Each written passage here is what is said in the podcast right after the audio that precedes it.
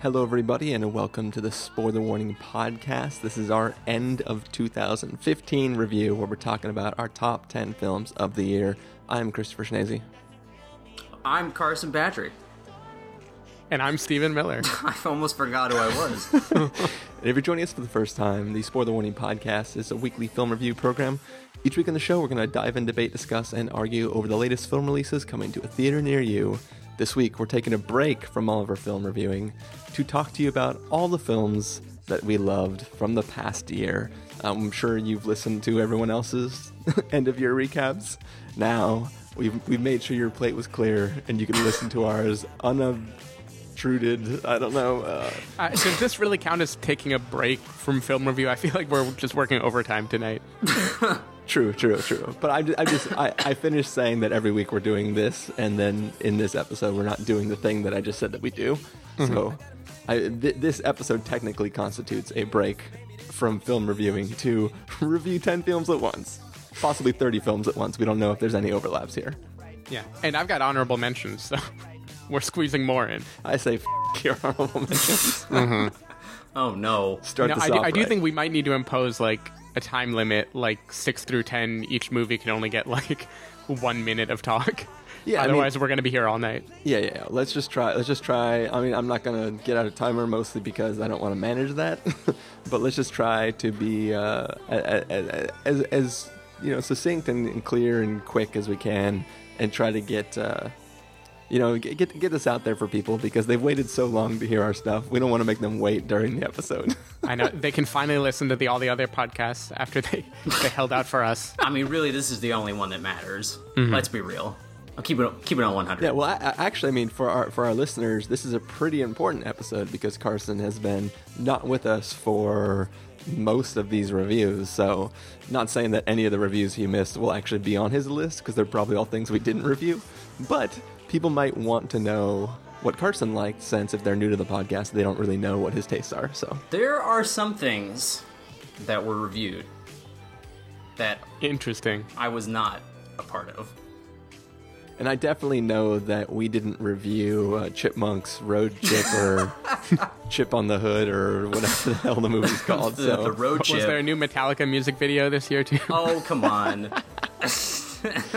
Yeah, so th- those those those are two things that we know might make his list that we didn't review. But well, I mean, the road trip was just such a fine piece of filmmaking.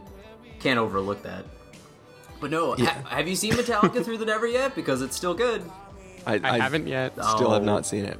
I think it's on Netflix. You should watch it.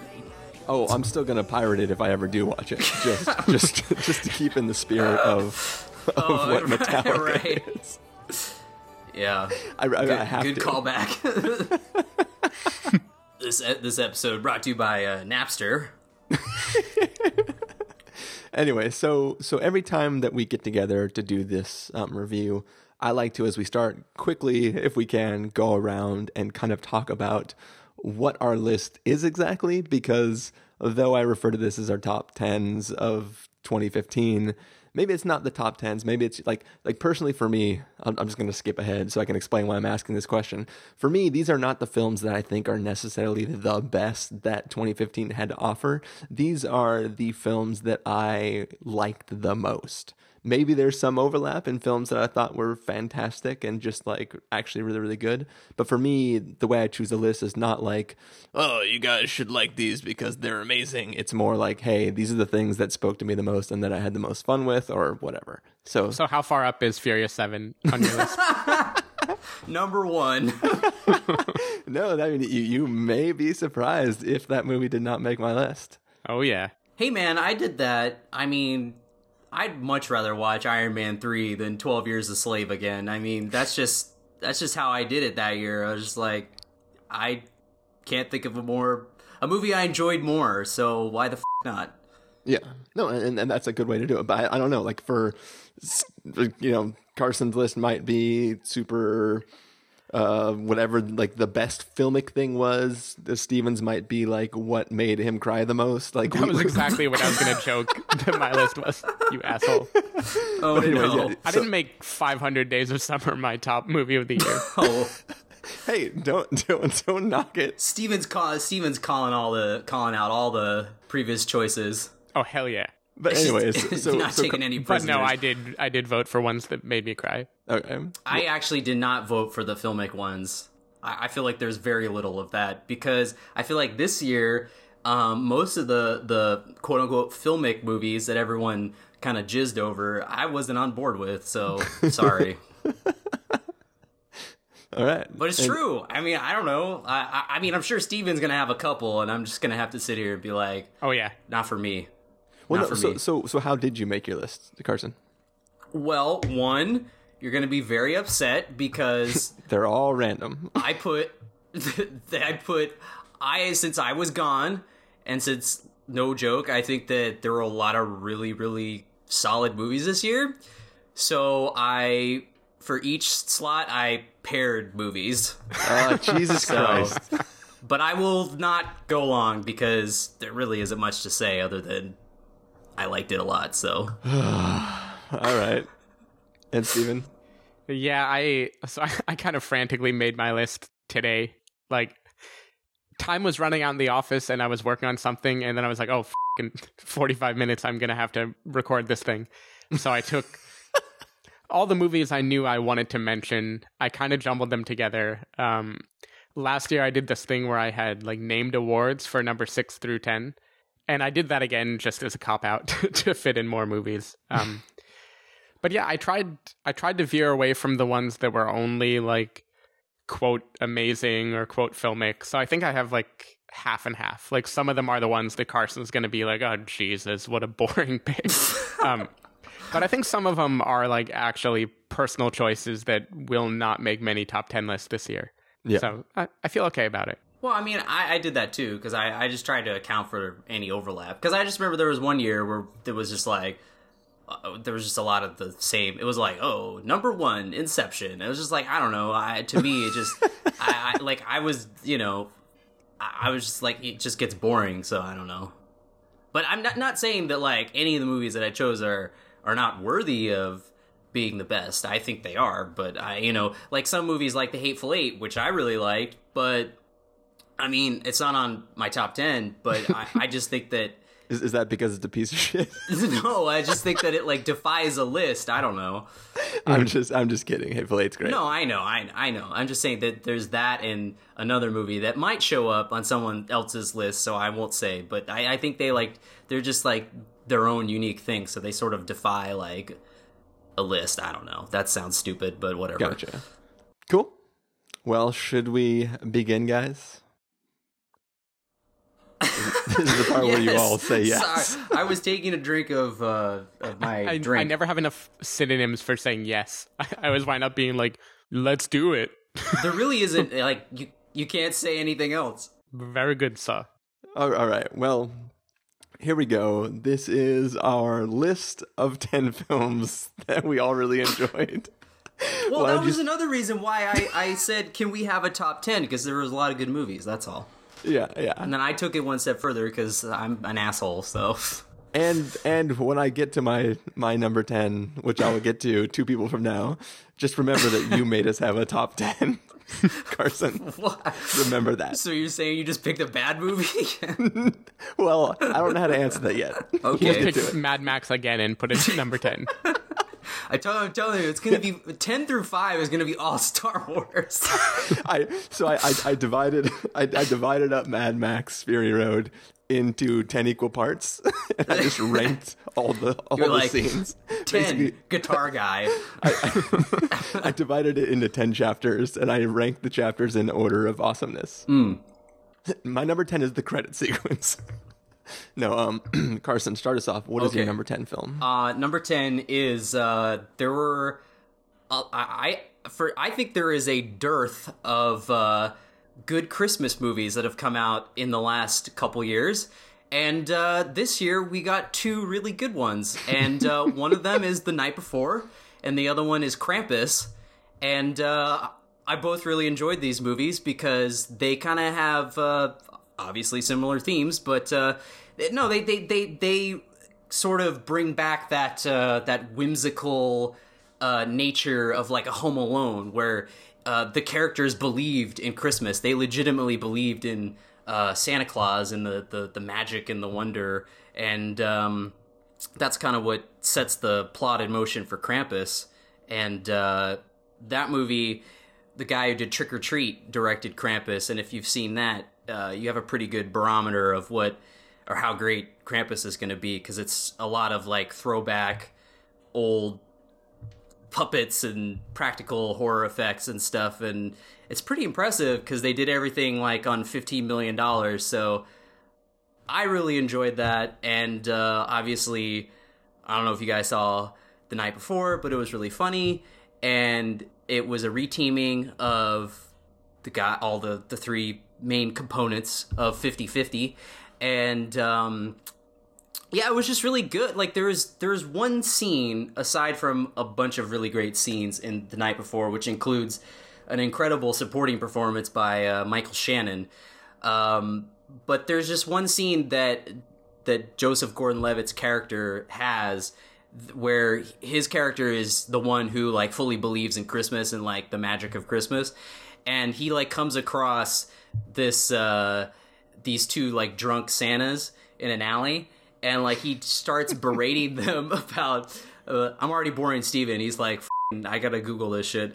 Um uh, uh, he was like, uh, he comes across these two guys. They're drunk and dressed as Santa, and he's like, uh, uh, he like starts berating them about like if you wear the outfit, Santa's outfit, that's like a badge of honor, and you're like dishonoring Santa, and like I don't know, it's like this this crazy thing that only Joseph Gordon-Levitt could pull off. But like it was so like I believed that Christmas was real and Santa was real. Like I got I got teary eyed. like it was like it's you gotta you gotta watch. Like he's sold me so hard and I think that's like the thing like in Jonathan Levine's movies is like there's always there's all this like you know kind of like bros hanging out and stuff and then there's like this underlying just like emotional punch that comes like every couple of scenes and you're like oh yeah this is this is really good so anyway there you go Did you cry at the end right before Santa got surgery? no Spoilers. whoa All right. anyway, so Steven, or did, did I mean I, I assume that you and I, Steven, did not see this film. No, I, I these did not these see films. it. Oh, I, I thought you saw the night before. I, I was going to see the night before, and it was the night before something else I didn't have time to see. oh no I thought of course you'd make a date to see uh your BF No, I genuinely wanted to see it. It just didn't work out time wise. There's a bunch Yeah. of stuff going on, and it was like, no, I'll probably see it later in the week, and then I just never got around to It it. was- yeah, 'cause seri- I remembered you telling me you were seeing it that weekend, and like I could catch it if I wanted to, but you definitely were. Yeah, or maybe maybe it was one of those things where where you were like, I'm not going to be able to see it, and I was like, all right, I'm not going either. It was seriously like one of the most enjoyable movies. Like it's just such a watchable movie and a nice movie. I don't know. That's that's what you want for Christmas. yeah, well, I'm I'm going to make time to see it uh, once it is available, if it's not already available. Yes, you should. All right, so Steven, what is your number tens? I'll Okay, say, so- since you guys don't know how to follow directions. Yep. So no, I, I am picking I'm picking a winner for each. I'm just throwing in other movie names too. Uh, so my number ten could be called the opposite of Carson's Choice Award, also known last year as the Take the Premise and Run Award. Uh, last year, I notoriously gave it to Force Majeure instead of the one I love, which was Chris's favorite movie of the year. Um, and this was just an award for a movie that like took a very simple premise. It's usually like a very stripped down movie, not too many characters, uh, and just really runs with it and did something special. Uh, so runners up this year were Queen of Earth, which I really liked and Chris did not like so much. I, I think Carson dug that one. Um, Queen of Earth, I just have this feeling that if I watch it a second time, I'll think it's like super pretentious. Like I feel like it was an experience to have one time, but maybe one I don't stand by totally. And 45 years, which Carson made fun of. Uh, I did quite like this movie. It was a very stripped down one, but like a nice chilly look at the twilight years of a relationship. Uh, but speaking of Twilight years, uh, the one I'm choosing had a character from Twilight in it, and that is called The Clouds of Sils Maria, uh, starring Juliette Binoche and uh, Kristen Stewart. And no, go ahead. I just thought of something funny. That's all. um, anyway, the, the- Okay, so like this is probably the most Steven choice on the list because it is a kind of like artsy fartsy movie where they talk about art and literature and movies and the meaning of being alive. Um, but it just it, it really had that feeling of like those before movies where there's just like perfect conversations between two really fleshed out characters. Um, I mean Juliette Binoche is great as always, but Kristen Stewart kind of blew me away in this movie at how well she portrayed this kind of younger character who's challenging the like preconceived super pretentious feelings of the older french actress um yeah it, it's just like it had a lot of moments that really made me laugh the dialogue just felt very true it was also just really well made kind of like force majeure it had these cool like big landscape scenes this kind of bombarding soundtrack uh I don't know. It was just a very interesting, unique movie, and I I really liked watching it. Um, do you, do you want Clouds of Sils Maria on DVD? Because I have a copy. yeah, I, I, don't think I have a DVD player anymore, um, but I own it on iTunes now. Oh, okay. No, because I, I, as a joke, well, not as a joke, but um, because I sent Chris a copy of Area 51 for Christmas, because I was like, the only person who would enjoy this movie, I know who he is, and uh, uh, uh, Sarah got a copy because she gets all the the movies that her boss doesn't want. So she left with Area 51, Clouds of Sils Maria, and um, uh, Men, Women, and Children on Blu-ray. Uh-huh. So they've been sitting in her car. I was like, I bet you Steven would like Clouds of Sils Maria. like I was like just saying, and I was like, I should send that to him. Then I forgot. You know, I, so I really did. I, I actually feel like Chris would like it too because Chris likes a good like conversation movie. Yeah, and I feel like this was a really good conversation movie. And y- you can send it to me if you want, Carson, because Steven's already told me to watch this when we were sitting in an Uber together the other night. So oh, okay, um, it's I, on my I, list. I didn't. I I didn't really care for Clouds of Sils Maria. I, I thought Kristen Stewart was really good in it. I thought Julia Binoche was really good. Um, and I liked when uh, they were kind of having their back and forth together. But uh, I don't know, just it was it was okay. I wasn't just I, I didn't hate it. I just I just thought it was kind of. I'm really looking forward to the the next one that guy is doing with Kristen Stewart. Uh, it's called Personal Shopper, and it, like Hmm. it's a apparently a horror movie set in the fashion underworld. That sounds more up my alley. So who knows? Yeah, I mean, apparently this guy, what is he, Olivier Assayas or Alexander yeah, yeah, yeah. Like, apparently he's actually a pretty established big deal. I don't know anything he's done before, but I I, I quite like this movie. I've only seen Clouds of Sils Maria, and uh, yeah, and I, I did really like Queen of Earth though. That uh, that's a I like Alex Ross Perry. Like I like his style. I think it's it's it's really cool, and uh, uh, I did not like. See, I I envy Steven because he likes these movies. And I I was sitting watching 45 years yesterday in the theater just hating my life so much. Like I would have rather have watched The Road Trip again and that was a horrible movie. like I just I, I don't know like I just uh, these these really like just straightforward dramas and this like old you know old rich people bitching about stuff that they don't have any problems so they just invented problems and she's just like oh i'm jealous of something that happened and i'm just like oh get over it. So I think that movie for me was made by the final scene, which was like did a pretty good job of turning my emotions. Uh, I should say all of these were actually airplane movies except for Queen of Earth. So like I do think when I'm on an airplane I have headphones on and I'm a little more attentive and I'm more like maybe appreciative of details that in a theater I wouldn't be caring about so much. I, I don't know. I think I put on a different hat in an airplane than I do in real life. i i just i these are movies that i just can't get behind it's not like they're that they're not well made it's just that i nah i i can't. This is not this is not for me that's all. Well, speaking of movies that Carson can't get behind and aren't for him, oh no. I have a number 10. and like I said, this is definitely, I would never argue with anybody that this is a greatly made oh film. wait. I think i know what it is I think I know what it is. Oh, Go I predicted it already. All right. Well, well, why don't why don't you go ahead and guess it, Carson? I think it's going to be Project Almanac. No, it's not Project no. Almanac. Oh, okay. Similar time, But I think. it yeah, it does involve time travel, is it, is it, it- time lapse? and it does start with a P. and it also relates to the before movies in a way. This is predestination. Oh, I was like, wait a minute. Um, so this Oh is the, man, this is the film that uh, went straight to VOD in the United States, as Oh, far as I can tell. very much so. Came out the first or the second week of January of, It came of out the year. first week of January. it Well, came out. It came out this same weekend last year. well, anyways, this is a film that I love simply for the uh, the premise and the idea and what it's going for. And maybe it's a cheat because it's based off like a book or a short story or a novella or whatever the hell it's based off. of. Something like that. Yeah. It's something that was like widely liked by the people who have actually heard of and read the thing. And I had not read it, but I watched the film, and even though the production value is not super great, even No. though the acting like maybe the acting's fine, but the context for which it's being acted makes the acting seem less good than it may be.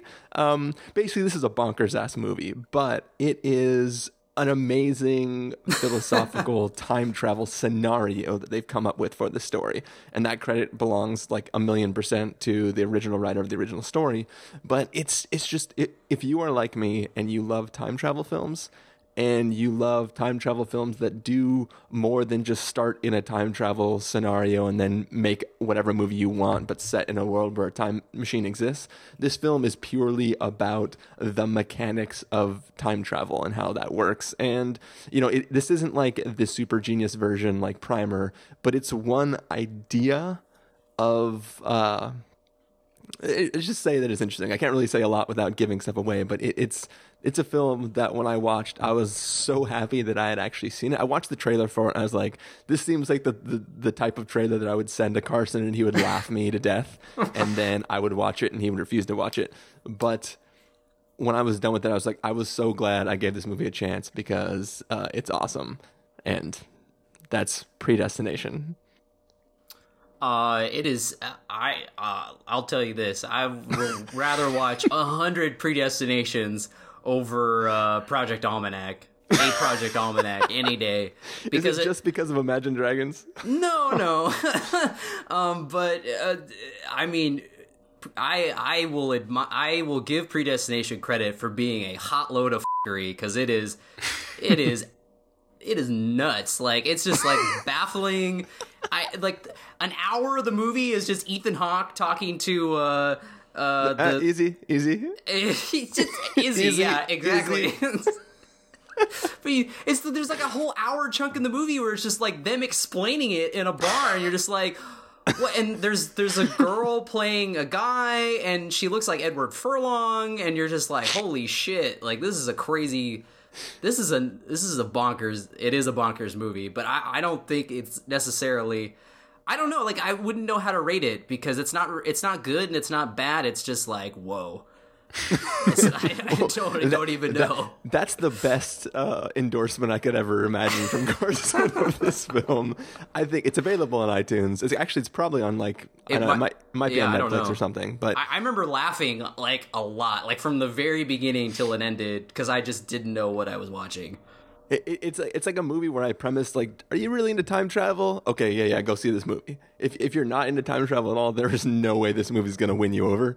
But I think that if you're a, a fan of time travel, you have to add this to the list of films that you've seen because um, it's awesome it's, idea. It's got a lot of supporters. Like it had a lot of. uh It got actually a lot of like good critical reviews and stuff. But uh it's oh man, it's crazy. so, Steven, is this conversation enough to make you watch this film? Kind of, but I don't like Carson bashing Project Almanac. that movie, the longer I haven't seen it, the more I feel like an old man who's like charmed by the young kids who were cranking up the boombox and talking about Lollapalooza.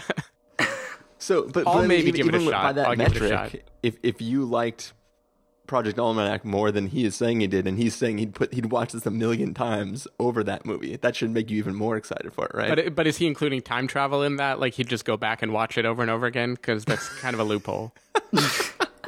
I don't know. That's that's getting. Are you gonna confusing. Groundhog Day that bitch, or are you I, gonna really? I will Groundhog Day, The Predestination, so much more than Project Almanac. He's gonna watch it over and over again until he starts to like it. But as soon as he starts to like it, it'll cause like ripple effects, and he will disappear. And he'll be like, "What's happened? What's happened? What's happened? What happened?"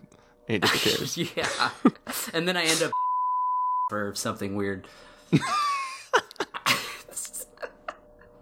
Wait, you can bleep this out, but basically, it's... no, no, no, don't, don't, don't, okay. don't give it away. Steven might watch it. all right, all right. yeah. Just go on to your number nine. Yeah, Carson, what is your number oh, nine oh, okay, yeah. Uh, well, I've got uh, a couple more uh, really good genre movies that uh, I enjoyed, and one of them was uh, the movie Cop Car with Kevin Bacon, um, which uh, was a really cool like uh, throwback to just sort of like just sort of like grimy exploitation type of movies, uh, but done like very slickly. Like I, I, I describe this movie as uh, No Country for Old Men with Children, uh, because the main protagonists are children and they get. Uh, They get Good- ca- good- good reasoning. yeah, good deduction. Um, they get No Country for Little Boys. That's a completely different kind of movie, That- and we don't talk that- about that kind of thing on the podcast. Yes, exactly. Only on the deep web. Um anyway, uh yeah, so they they steal Kevin Bacon's cop car and uh Kevin Bacon's a coked out cop who's really mad, tries to get it back. It's really fun. if you want to see the uh hopefully the new Spider-Man movie will be just as good cuz it's going to be the same director, so do your homework before that one comes out. Just- and and then if it sucks, you can just be like, "Well, there's no cop car."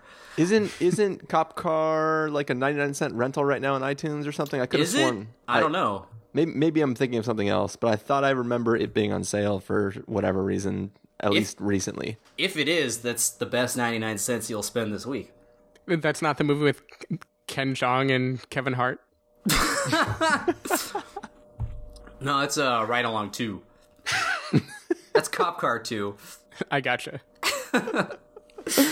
Um, so yeah, Cop Car was really fun, and then there was another movie called uh, The Final Girls, which was basically uh, this year's Cabin in the Woods, because I think it, it it was a very clever send up to the uh, horror genre, uh, where Cabin in the Woods was like the Evil Dead, you know, obviously Cabin in the Woods subgenre of horror. This was the uh, like Friday the Thirteenth uh, camp slasher.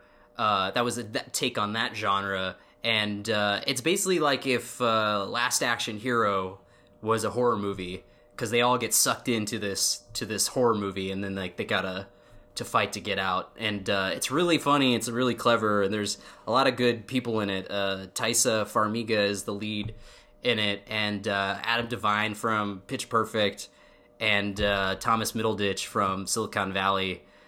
There's just a lot, like a, like a lot, like a really loving uh, ode to that type of movie. So it was a lot of fun. Yeah, I've heard a lot of good things about it, and it's one that is on my list of things to check out. And I almost watched it actually uh, the other weekend, but I didn't get around to it. Yeah, it's good. So I'm done. Any thoughts on those films, Steven? Steven's like Um, no, I'm I'm I'm interested in seeing both of them. I heard Are you still arranging the rest of your list? he's A little bit, a little bit. it. Um, yeah, I heard. I, I didn't hear anything about Cop Car actually. I I heard a good, like a little bit of good stuff about the Final Girls. I was kind of hoping to check that out, but no, I'm interested, curious. I mean, they're both really good examples of like low budget uh, horror because they they just really utilize it well. Um, yeah, especially Cop Car. Like it, it looks like they they It spent like looks like a cop car. a, yeah, it looks like a real cop car. I mean, if I didn't know better, I would say they used a practical cop car in that movie. Yeah, if they if they didn't, it looked pretty real. Um, Kevin Bacon was actually Kevin Bacon. Uh, no, it's just it looked like it. It looked like it cost a lot more than it probably did. So cool. Well, uh, if you're done figuring out what your number nine is, Steven, would you like to let us know what it is? I, I'm still debating, but I, I think I can commit to one. okay, so number nine is the the Whiplash Award, which Oh, I hope it's Insurgent. this was the award last year that I gave to like just the packed, energetic, kind of frenetic movie that just kind of blew you away from beginning to end. Um, and so last year I gave to Startup. This year it almost became the Jack O'Connell Award because I came very close to giving it to 71, uh, which is a movie with Jack O'Connell in it about the Irish Troubles. A really cool movie. Uh, I also almost gave it to Tangerine, which I'm kind of wondering if Carson is going to mention this movie somewhere. Uh, spoilers, no. okay. So Carson didn't go with the critical acclaim. Sorry, uh, sorry, buzz. Tangerine. I mean, yeah. So that that was another movie that was like kind of like Spring Breakers. It was just a very frenetic movie that was abrasive, but over the course of the movie, I became pretty like won over to its whole style. Um, Oh, it was abrasive for sure. Was that the movie about the Fanta girl? it, it's the movie about Oh, about uh, two transgendered prostitutes in L.A. we're getting Uh, all the transphobic comments right now on iTunes. They're rolling in. Oh My, yeah. my joke was because I- tangerine I- is an no, I get it, I get I it. know, I know, I know. I'm just saying. Oh. even if you Anyway. say like, even if because like that's the that's the shitty thing is that like I can't be like I didn't like Tangerine, and then they just assume that like, well, you don't like transgendered people. It's like no, that's because it just no, that's not the reason why. It's because it just didn't look good, and also like it just what did it have to offer offer other than like nothing we've really seen before. I don't know. No, I, I can buy it. it. It's the uniqueness that kind of blew me away. And what what was interesting is the first twenty minutes of that movie, I hated it. Uh, like Yeah, I couldn't believe this movie got so much buzz. I couldn't believe like they were following these characters around, and it didn't look very good, and the acting was pretty lame. And then like something just really picked up where I found myself laughing a lot. I was invested in the characters. The the car wash scene I really loved in that movie. Uh, but anyway, none of these are the movies I actually picked for my Whiplash Award. Um, the movie I picked is not a low budget, unheard of movie. It's the movie I almost didn't want to put in this list at all, and that's The Revenant by Iñárritu. Um, So I really, I found myself making this list, doing this tug of war between like, do I champion the small, low budget movie, or do I just embrace the big spectacle for what it is? Um, so I think Iñárritu is a bit pretentious. I think he overreaches a little with this movie, and I think the script could probably be like written in three bullet points. Um, but I think it's an awesome cluster. It's just a spectacular, overreaching movie that really it immerses you. All of the kind of the cinematography that could feel gimmicky, that could feel like a holdover from Birdman, just really pulls you into this movie. You feel like you're there in the snow. You're freezing with Leo DiCaprio. You're getting attacked by a bear. Um, like as much as I want to be the cool guy who didn't like the big spectacle movie, it it's just like a pretty amazing piece of filmmaking. And even if it's flawed, I think it easily deserves the number nine pick on my list. Uh, Chris, did you did you see it in non you know dumb I'll- settings? Yeah, well, I, I actually watched it with Stephen. Oh, I sat next to him, Oh, and we okay, held each other You're like, as "Oh, we oh, the as we watched Leo go.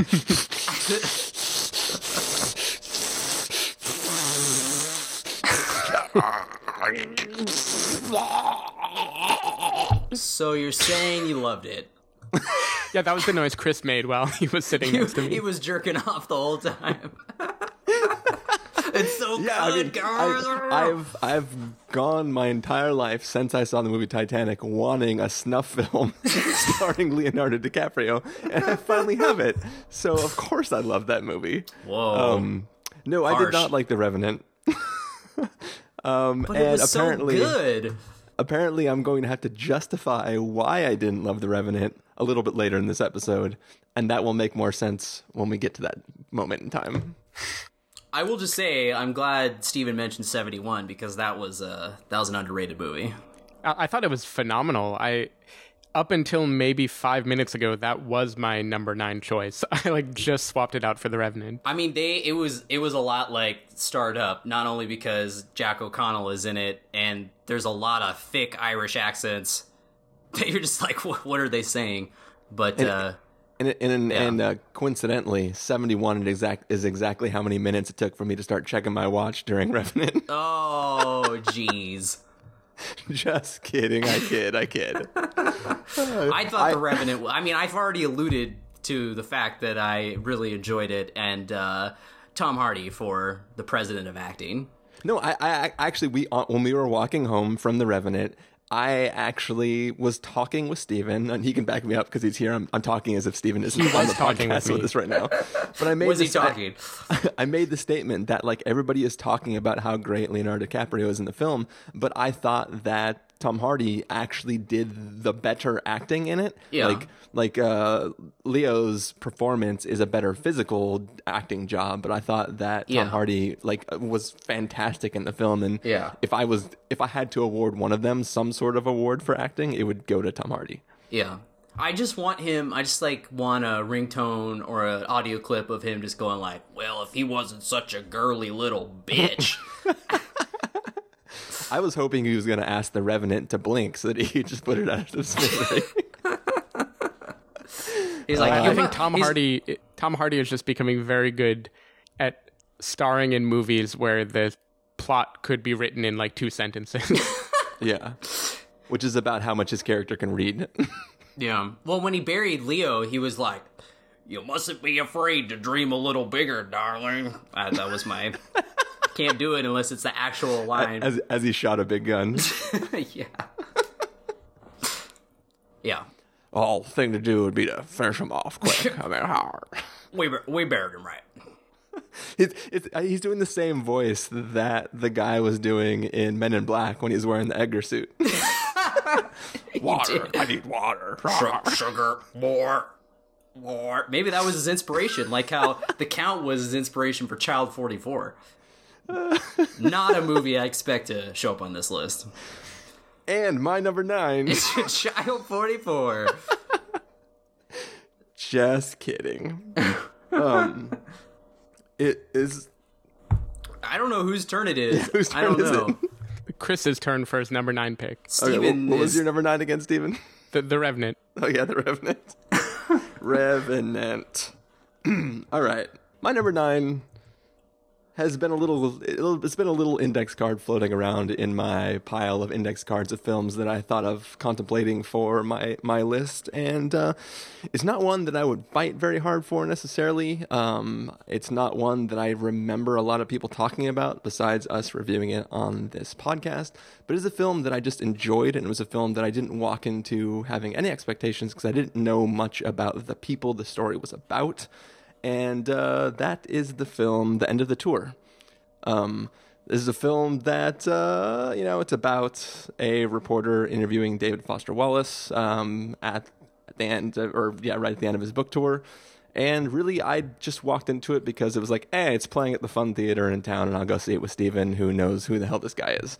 And I watched it, and I actually walked out of that movie really happy. Like it was a very enjoyable um it, it was like my conversation movie for the year of people just sitting there having uh, deep conversations about stuff. And it's interesting too because it has a little bit of of that same thing that like other films that a lot of other people are praising like say uh, carol and mistress america where they're like in those stories there is like one character who sort of idolizes another character and is sort of trying to find their own way in life and kind of living through this person in this small moment of time. And I kind of like the way the end of the tour did that better than both those other films did it. Um, so I put that as my number nine. So thoughts from you guys? yeah, I mean, I, I I very much loved this movie. It was one of the things I was sad to not squeeze into my list. I probably should have made it an honorable mention in the Take the Premise and Run award. Uh, but yeah, no, I loved it. I'm I'm actually shocked that the year was good enough for me to not include it. Um, I almost had this in the next slot. Um, Really? actually, yes. Um, with another movie, um, and it was gonna be the movies where uh I wasn't expecting much from, and they made me cry. Yay! Person has a heart. um, because if you don't cry at the end of the end of the tour, um, from Jason Segel's performance, then you're not a real person. So um, I had no idea. I did. I knew nothing really about David Foster Wallace, and I came out feeling like I now like knew him after the movie. You know, like that's the best I think compliment I think you could give a movie where you don't know anything about the subject matter and then you you know came out feeling like you knew you know a good chunk of him and you know they did that movie right where it wasn't um like a cradle to the grave biopic like it was just that chunk in time of his life and uh you know that that tour and uh the acting is just so good in that movie like it feels like that movie feels the most like a uh a before movie, a Richard, you know, like a Richard Linklater movie, because it's just so natural, the acting and the dialogue and everything. Yeah. And I, like, there were times where I legit, because I googled obviously what the real David Foster Wallace looked like, and I mean, I there were times where Jason Segel looked more like him than the real guy. I feel like there were times where it was just like I, I didn't even seem like it was him. Yeah, no, I totally agree. And I, I don't know, Carson, did you listen to the episode we did about it? I I think so. Yeah, I can't remember. I, I may have started and then stopped for some reason. I don't know why. No, Yeah, I it- don't- it wasn't I that seriously- memorable. I seriously don't remember. I know I, I listened to some of it, but I think it was one of those things where like I meant to go back and listen to the rest, and then I never did. Any, anyway, I I didn't mean to put you on the spot. I I just wanted to know if you had the context that I I am a huge huge David Foster Wallace fan, and I had actually read the interview that the book is transcribed pretty much word for word from, Yeah. or at least like a lot of the conversations are lifted straight from that interview, and I still think Jason Segel did a phenomenal job of playing him. Um, I I do actually believe if you watch the movie, you could walk away understanding what the guy was about and Yeah. what what he cared about. So yeah, it, I'm really glad somebody put it in because I feel guilty now that I forgot about it. Well, Well, no, I mean, I, it, at the time, like in that episode, you did mention about how you felt a little bit less about the film simply because it was literally just the exact same thing you had read transposed visually. So it, it like you you did struggle with it at the time too. Um, it wasn't just like ah, I wasn't into it. It was it was something that was weird about it for you. Um, but yeah, it, it was my introduction to the guy, and it makes me very happy that you guys are so positive on the film. I mean, I I only took it off because I uh, again I you know thought there would be overlap. I thought for sure Stephen would have it on his list. You took it off because you couldn't combine it with another film in the genre. I, I mean, like, I, if I can't get a twofer, I'm not putting this thing on the list. Well, there was another movie that I was trying to put on. Then I was like, well, I have a feeling someone's going to mention End of the Tour. So I took it off. But I mean, it's a near perfect movie, I think. Like, it's it's so. Like, the, James Ponsoldt, the director, is like.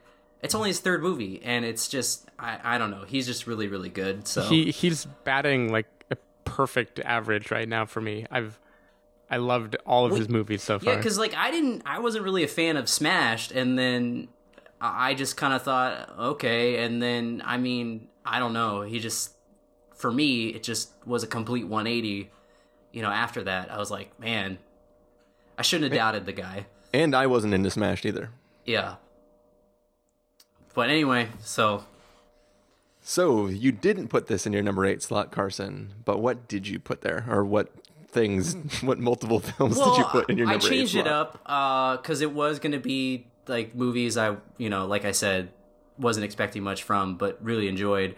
Uh, uh, so I just changed it to uh, romance movies uh, because the one movie that I had in there was a romance, and that was uh, Far from the Madding Crowd, which is uh, Carey Mulligan is in it, and obviously it's adaptation of the famous book eh, that I've never read and have no idea what it's about. But um, I, I thought the trailer E- looked Even after the movie, no, no, no. I mean like the book. Like I, I but I was like the trailer looks cool. Um, and uh, uh, Thomas Vinterberg, who directed the film, like is known for doing like these really hardcore, like like Lars von Trier type of like depressing shit.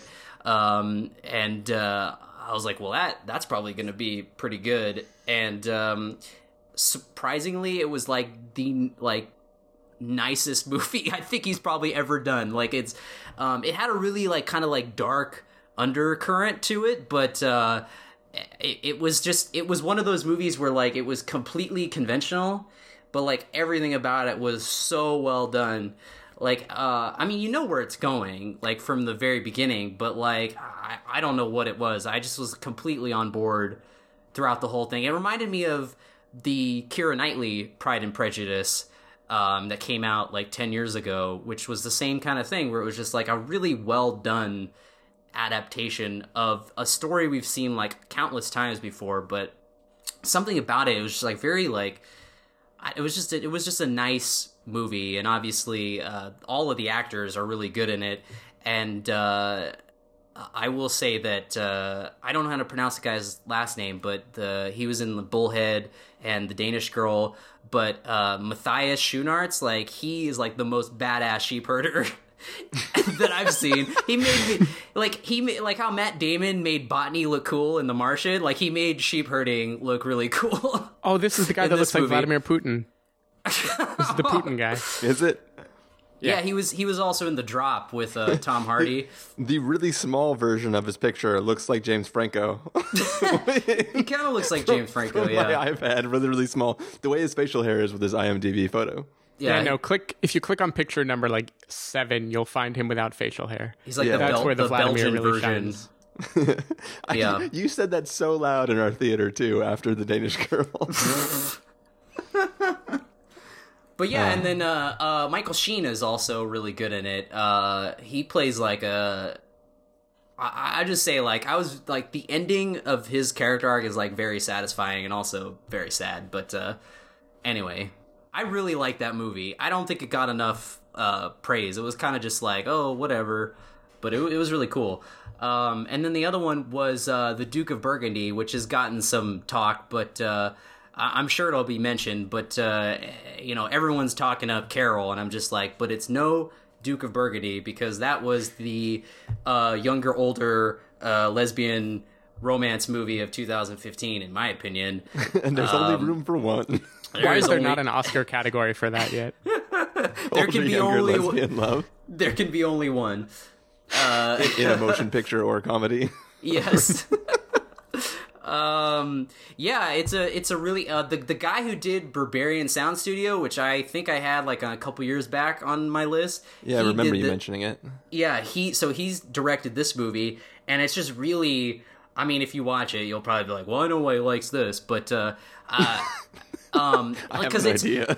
it's very like the it's it's not gratuitous but uh it's it's very like kinky it was like kinkier than 50 shades of gray like there was a lot more there was a lot weirder shit going on uh, let's just say that Christian Grey did not use Anastasia Steele's mouth as a toilet. That's for sure. Um, right. but there's a lot of like there's a lot of like really like risque stuff but it's like handled really well and they're like both scientists at like this this like university in the mountains and they're they're uh uh they're uh they specialize in in looking at butterflies it's just it's it's a very unique movie and uh yeah it's uh, it, it, it puts carol to shame i'll just say that I, I have ha- heard good things about it. I didn't hear about the mouth toilet thing, but I, I've definitely heard positive things. There's a mouth toilet to in it for out. sure. Yeah, it's it's uh it's very it's one of a kind. That's for sure. Yeah, I I also particularly Duke of Burgundy. I was actually really planning on checking it out. Uh, Oh, I get it, Just- Duke of Burgundy. just just barely missed the cut. Uh, and far from the madding crowd. Yeah, like the Sorry, yeah. Sorry, slow cap. Stephen. Slow That's the dumbest joke. but it's funny. The Dookie of Burgundy. He said mouth is a toilet, and it was the Duke of Burgundy because But that's like like I feel like if took a you Duke in her mouth. when you when you describe it, it sounds so ridiculous, but it's handled like so. It's handled really well. I don't know how he did it. So anyway, we interrupted. Anyway, we I- interrupted him. I heard good things. Uh, far from the madding crowd. I was also kind of sad to not check out. Like I didn't, I didn't hear amazing things, but I remember Carson being really sold on it. Um, yeah, I mean both both seem like good picks, good good movies. should I jump to my number eight? I feel like extrapolating Yes. this is going to be a four-hour episode. Yes, yes, yes. Number eight, Stephen. Okay, so my number eight is the Dallas Buyers Club Award. That's what I named last year for like the traditionally told movie that didn't do anything particularly new, but did what it did normally very, very well. Um, so my runner-up, I think this should also be known as the Sorry Carson Award. Um, Freeheld. yeah. So my runner-up, Dude, I didn't even see that. It was in theaters for like a week. Like no one cared for it. Sorry. Uh, my my runner up was Brooklyn, which Chris and I saw together last week, uh, and I thought for a movie that really didn't look like much at all from the trailer, it wound up being a phenomenally well done, very simple love story. I think if it hadn't faltered pretty heavily in the third act, it would have beat out my number one choice, which I know Carson hated because he mentioned it last week, which is Love and Mercy. um, How can you pick Love and Mo- Mercy over Brooklyn? I know, I know, I know, I know. Anyway. Uh, this was an airplane movie. That's part of it. So, okay, Love and Mercy. That probably benefited the most from the airplane effect, where you're sitting, you're in a bad mood, a bad situation, and you just want to feel something good. Are you just wanna- had you altitude just- sickness? You just want to walk out of the plane.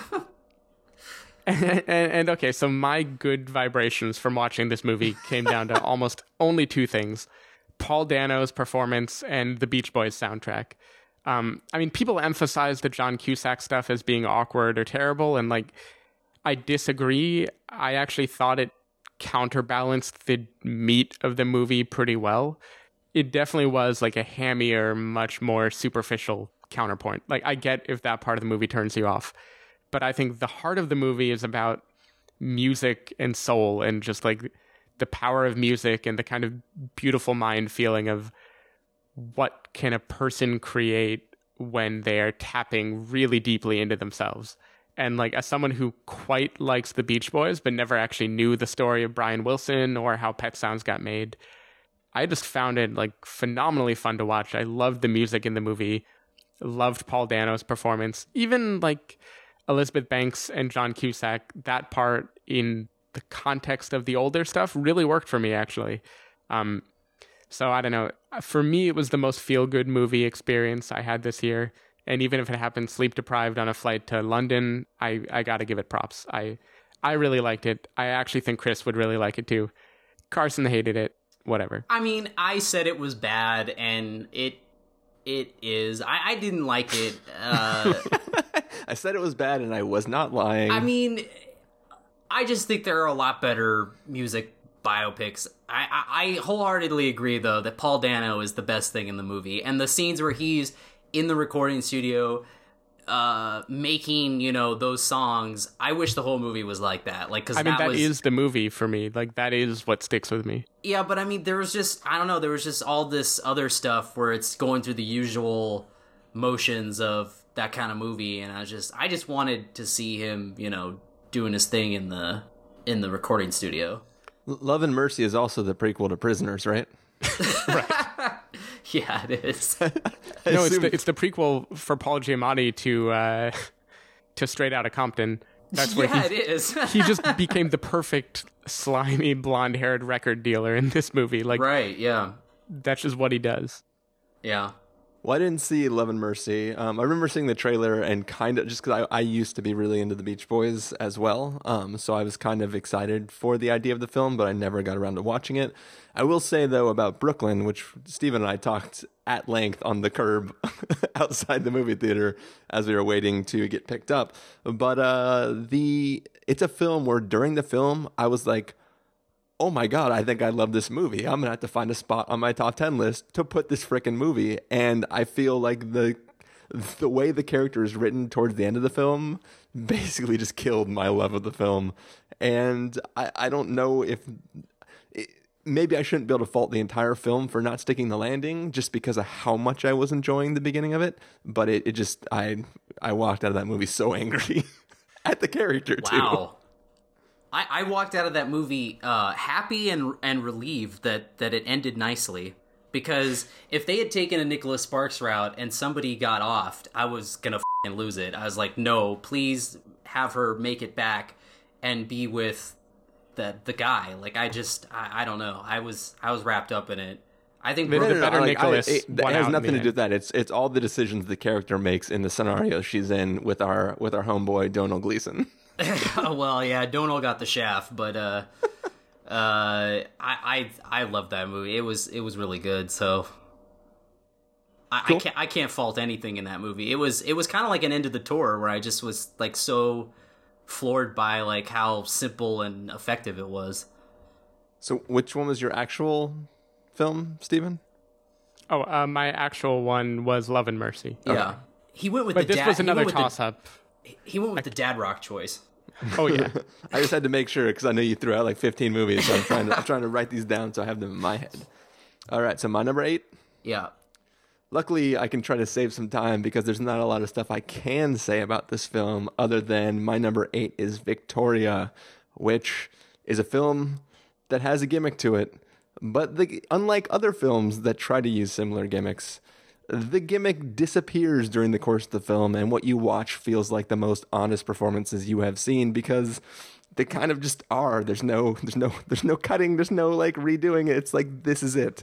What you are watching is the way it happened, and there's no tricky camera moves. There's not flying out, out in and out of windows. It's just a film presented, presenting a situation to you that you watch through to completion, and I was just really impressed with what this film did and the way that the characters felt like real people doing real things, and it didn't feel like a silly excuse for not turning a camera off. So, Victoria, number eight, go see it. Don't look up the freaking description for the damn movie because it's a spoiler. Oh man, this is gonna be a four-hour episode because Victoria was awful. I oh, Next. I, I if I had to do a top five worst, it would definitely be top three. Like that was one of the worst experiences I've ever. Like I had, I had like my eyes hurt watching that movie because It's because you sit in the second row. no, Carson. it was because the the shaky cam was so atrocious. It was like oh, it was it was it was killing me. You know, the further you sit back, the less shaky, shaky that's going to look to you. Well, if the movie had actually been good, then uh, it probably it probably wouldn't have mattered. But uh, This movie is better than The Revenant. no, although I I did think when it was over that it could potentially be Chris's number one movie. Like I thought it'd be higher than number eight, to be honest. Really? Yeah, I just because like I don't know, I just it just it it it seemed like it would be higher. I don't know. I- Well, at, least, at least that means I'm not crazy for having it number eight. It just, No, it just I- means that Carson Or it just hates means the shit out of Carson knows movie. the type of craziness you have. I yeah, but I I just I, for all the reasons you loved it, I didn't lo- love it because I felt like the gimmick in the movie was the only thing it had going for. Uh, because everything else in it wasn't very interesting. Like, uh, so everybody copy and paste this into our review of The Revenant if we ever record that. No, but I mean, like, uh, The Revenant actually had like good cinematography and like actually good performances, and like in the in Victoria, you were just like, I hate all of these people because they were just they were just dumb. Like, why would why would she go along with with that whole plan? Like, it just and and to say eh, that, but no, but to say that to say that this movie has spoilers in it, I'm not gonna say what it is, like what happens, but I, I just feel like the the progress of the movie is very predictable, and even if you didn't know what was going to happen. It's easy to know where it's going to go because there's only so many places where it could go because they were limited to a certain amount of things and it, it becomes Yeah, but it, it could go like irreversible or something. like Yeah, but- like, there's there's definitely a sense of dread that hangs over the the film, and once you're done, you know, like it it, it could be a million things, and the longer the film goes, the less and less things it could be. Um, and I, I don't know all it was an arduous experience And Stephen still hasn't watched it yet, yet, right? No, Even though I- it's I- available on VOD. I almost watched it yesterday for you, but I didn't do it. You gotta settle. You gotta settle it, man. i mean i I'll, just I'll think that give it a shot. I don't know. There was just yeah. I mean, it wasn't like Birdman where it had th- there was obviously a gimmick to that, but there was a, s- everything else about that movie. There was it was interesting and there was like top notch stuff. And like in Victoria was just like, well, we have this idea to do a two and a half hour one take movie, and that's it. Like that's all it felt like to me. Also, because of how long the film was, my car got locked in a garage, and it ended up costing me hundred dollars to see this movie. What? Holy shit! Because my car got locked in a garage, I had to Uber home, then Uber back in the morning Oh my- to get my car out and pay for parking. So I still liked it, even though it cost me hundred dollars. Dude, that is legit bad. Like I I I'm sorry. I would be so mad. Like I was even like I like I'll I know we're going long, but like when I saw this movie, we're the only two people in the theater and I'm not kidding. 10 minutes left in the movie, the projector just died. Like not even like not even not even like it just cut to black. It literally like it was like a deflating fart. It was just like like I heard the projector fart and die. Like that's how sad it was. And like my girlfriend was just like, I think that's just how it ends. And I'm like, no, no. I saw like the subtitles fading. Like that was a, that was the projector had enough of this shit. and like, and the lady came in. She was like, "Oh my god, I'm so sorry. Like, this is a seventy thousand dollar piece of equipment. Like, I don't know what happened." And I was just like, I was like, "Don't worry about us. Like, we needed a break from this." like, I want to see the last ten minutes because I don't want to make it this far and be like, "Oh fuck," like, because I don't want to come back to this. But yeah. All right, well, why don't you let pretty us know what your number seven? So at least I got that out of it. It was a funny story. Um, All right, quickly. number seven. Um, uh, I called this one the youth.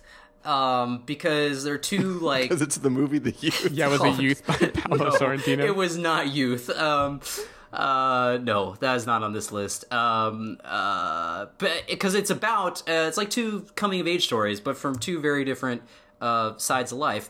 Uh, one was the movie Dope, which I thought was like really a really fun movie. Uh, with that was in the spirit of like some of these uh, old '90s uh, urban films like Friday and Juice. And uh, then on the complete opposite side is a movie that, uh, yeah, I think Steven liked it, but Chris not so much. Uh, but I, I really love this movie. It was Mistress America. Uh, I think Noah Baumbach had uh, two really great.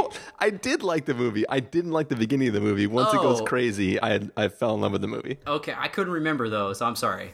Um, but uh, yeah, I, I thought uh, he had two really good movies this year. But Mistress America was just, uh, dude, that whole ending sequence was that was just like the funniest shit.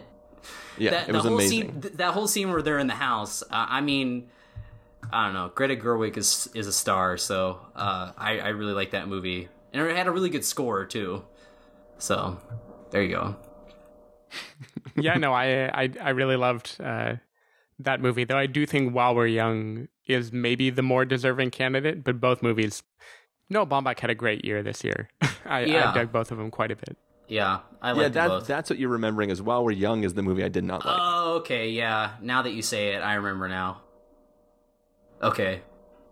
yes, which which which which concludes my thoughts on his picks. So Steven, number seven. Okay, uh, from here on out, I'm done apologizing to people. like the rest of these movies, I'm not embarrassed for. Uh, and this time, I did what I never do, which is I actually shuffled documentary into my normal top ten picks. Usually, like I don't know how to deal with it because a movie about genocide, how can I stack that up against like a love movie with an AI and Joaquin Phoenix? Um, but this time, I decided to try. Uh, so my runner-up is Cartel Land, uh, which everybody is talking about making a murder, and maybe that movie is excellent, but to me, Cartel Land is just proof of what crazy things a documentary uh, documentary filmmaker can do. Um, I mean, that movie is just the camera gets behind the actual cartel in Mexico. It gets behind vigilante groups who are fighting the cartel in Mexico. It watches as they, mild spoiler, maybe become indistinguishable from the cartel as they fight them just a mind-blowing movie. Um, but the real winner of what I called the Act of Killing Award is very predictably The Look of Silence, which is Joshua Oppenheimer's follow-up to The Act of Killing. Um, there's not even much to say about it. Like everything I loved about The Act of Killing, I love here. It just it really shows you what does evil look like and how does evil justify itself. Like crazy, crazy documentary experience. Would urge everyone to check it out. Yeah, I I I liked uh, Look of Silence a lot. I mean, I also liked Act of Killing. So I mean, they were both they're both uh you know one of a kind documentary Uh, I didn't see Cartel Land though, but I heard it's good. Obviously. Yeah, You that have- one was nuts. You you've sold me on Cartel Land. I'm definitely gonna check that one out. I still have not seen Look uh, or Act of Killing. Um, so obviously, Look of Silence. Like- I like, I think- get around to either. I think in content, in the kind of mind blowing, you know, 120 character description, I think Cartel Land is a crazier movie. Uh, the Look of Silence was just like, in addition to being very powerful and very interesting, it was also just like really well made. I thought there were very like artful directions Joshua Oppenheimer took with it. I think he's very like caring and given that he's basically interviewing Hitler, he's weirdly forgiving. and uh, I don't know, I, I really like that. I think it it showed a lot of restraint for a subject matter that you could just crank to 11 if you ever wanted to get on the like Michael Moore type of criticizing and finger pointing. Like he really takes it to an interesting place. Yeah. Cool. Well, uh, it's not uh, the Look of Silence, but it is a story about a bunch of people keeping silent about something, and other people trying to figure out what that thing is. In my awesome translation, or translation, my awesome transition, my number seven film is Spotlight. Spotlight. We are duly appointed federal Martians. Cottage um, industry. So yeah, Spotlight is a film like Spotlight is is the like you can almost I, I I should almost just for the idea of what I'm going for, I should almost have it at like 5.5 on my list because it's it's just a it's just a well executed film. Like it's it's not the best film that's been out this year. It's the most perfectly contained, standard, great storytelling piece of isolated film making that I think came out. It doesn't it doesn't have as high a highs as other films. It definitely doesn't fall to the lows of other films. It's just a solid freaking movie. And I I remember watching it and just being like, they could have done su- they could have done really cheesy things or like heavy-handed things with the story in this film. Um, I mean, you can listen to our review for full thoughts on it, but like basically, I just thought it was an incredibly solid piece of filmmaking and a great telling of a story that is unfortunately not so great. So, Spotlight number seven. Uh, yeah, Spotlight was really good. Um, uh, it's for all the reasons you said. I, I think that uh, it's a movie that doesn't go for big. It goes for uh, for very understated uh, performance. Like there's no there's no like moment where someone's like trying to you know get in the Oscar reel. Um, I, I think that there's just a lot of like it's just regular people doing their job and they're really good at it. I, I like movies where people are really good at their jobs and they they do it well. Like, um, uh, yeah, I, I almost thought of like putting this in like Steve Jobs in a category because like they I don't know because they were both about they had like the same you know watching people be really good at stuff. So They're, they're both about jobs. right, exactly. um, but yeah, uh, I like Spotlight a lot. That's Yeah, so I- that's so terrible, Steven. I, I I very much liked it too. Um, I'm hesitant to say too much because it. Uh, why, why like you know, beat around the bush? It will come up later in my list. Um, but yeah, everything you said. It's a great movie about just people keeping their head down. I think the characters and the actors, they're both really just like focusing on doing their part as well as possible, not not being showy, not being too like too grandstanding or too idealistic, just really like keeping their head down and working. And uh, yeah, I really liked it, and I will talk about it more soon. Yeah, Cool. like, uh, Liev Schreiber was the ultimate understated boss. Like, he was pretty awesome. Yeah. Well, speaking of awesome things, Carson, would you like to let us know what your number six film is? Oh, uh, do I ever? Um, it's two really great uh, westerns that weren't The Hateful Eight or The Revenant, uh, but uh, one did star Kurt Russell, and that was Bone Tomahawk, which uh, probably has the, the most badass title of a movie in 2015. But uh, That was also the alternate title for Spotlight. oh, whoa. Oh boy, Going dark. Schnee's Runner going dark. He's, he's he just scorched it, man. Scorch trials over here. The scourge. you won't be able to handle the scourge. The scourge. Like, oh, Littlefinger can't hide that accent. Uh, yeah. So Bone Tomahawk. Um, combines uh, western and horror, which is uh, not something you see a lot, and and comedy. It's it's really well written. Like uh, it's it's near Tarantino level dialogue. I think it's uh, really really awesome uh, characters and uh, really hilarious interaction between all of the characters. And uh, the basic premise is that uh, Patrick Wilson is in it, and he plays a sheriff, and then his wife gets kidnapped by a bunch of cannibals, and uh, Kurt Russell is is the uh, the sheriff in town, and he, he rounds up a bunch of people to go uh, to go find her, and uh, it's it's really good. Uh, Matthew Fox is in it, and uh, Richard Jenkins, and uh, Sean Young, David Arquette. There's a ton of people in this movie. It's it's a it's a very unique and fun time, and uh, it's got one of the craziest cannibal kills you've seen in a movie. so I haven't seen a lot of cannibal kills, so uh, dude, so I, I mean, any of them would be crazy to me. I mean, there's a lot of like I've seen Cannibal Holocaust, and there's some crazy shit in that, but I've never seen someone be killed in the way that they've been killed in this movie. I was like, whoa! like even for even like all the stuff in the Hateful Eight was like didn't compare to this. I was like, damn movie goes hard. Anyway, uh, the other good western was uh, a movie called Slow West uh, with uh, Michael Fassbender, and uh, man, that movie is really good too. It, it kind of like just went straight to VOD, um, but it was really good. Like, uh, and it's only like eighty minutes long, and it just like goes by. It's like super short, but it's like very compact, and um, and it's also kind of like a love story too and uh, Ben Mendelsohn plays the villain in it. And there's just like a lot of again like a really a lot of unique take on like the western genre, a lot of like really cool imagery and stuff. Um, I mean, there's not much else to say other than you should see it. Um, it was one of three movies that Fassi was in that, that were all great. So, uh, yeah, anyway. yeah, I think the moment you said Western, both of those movies came to mind I as like wrote, I wrote them both down before he said it. two two movies that I knew I could catch on VOD that I have felt terrible about not catching yet. Especially Slow West because that came out in like April or something. yeah, it came out in May. Yeah. I literally I rented it on iTunes twice and let it expire because like I just never wound up watching it. I thought you were the guy who just buys them. No, Yeah, no, I'm, I'm still a renter. Oh, But no, from everything I hear, I really should have watched those movies. yeah, it was good.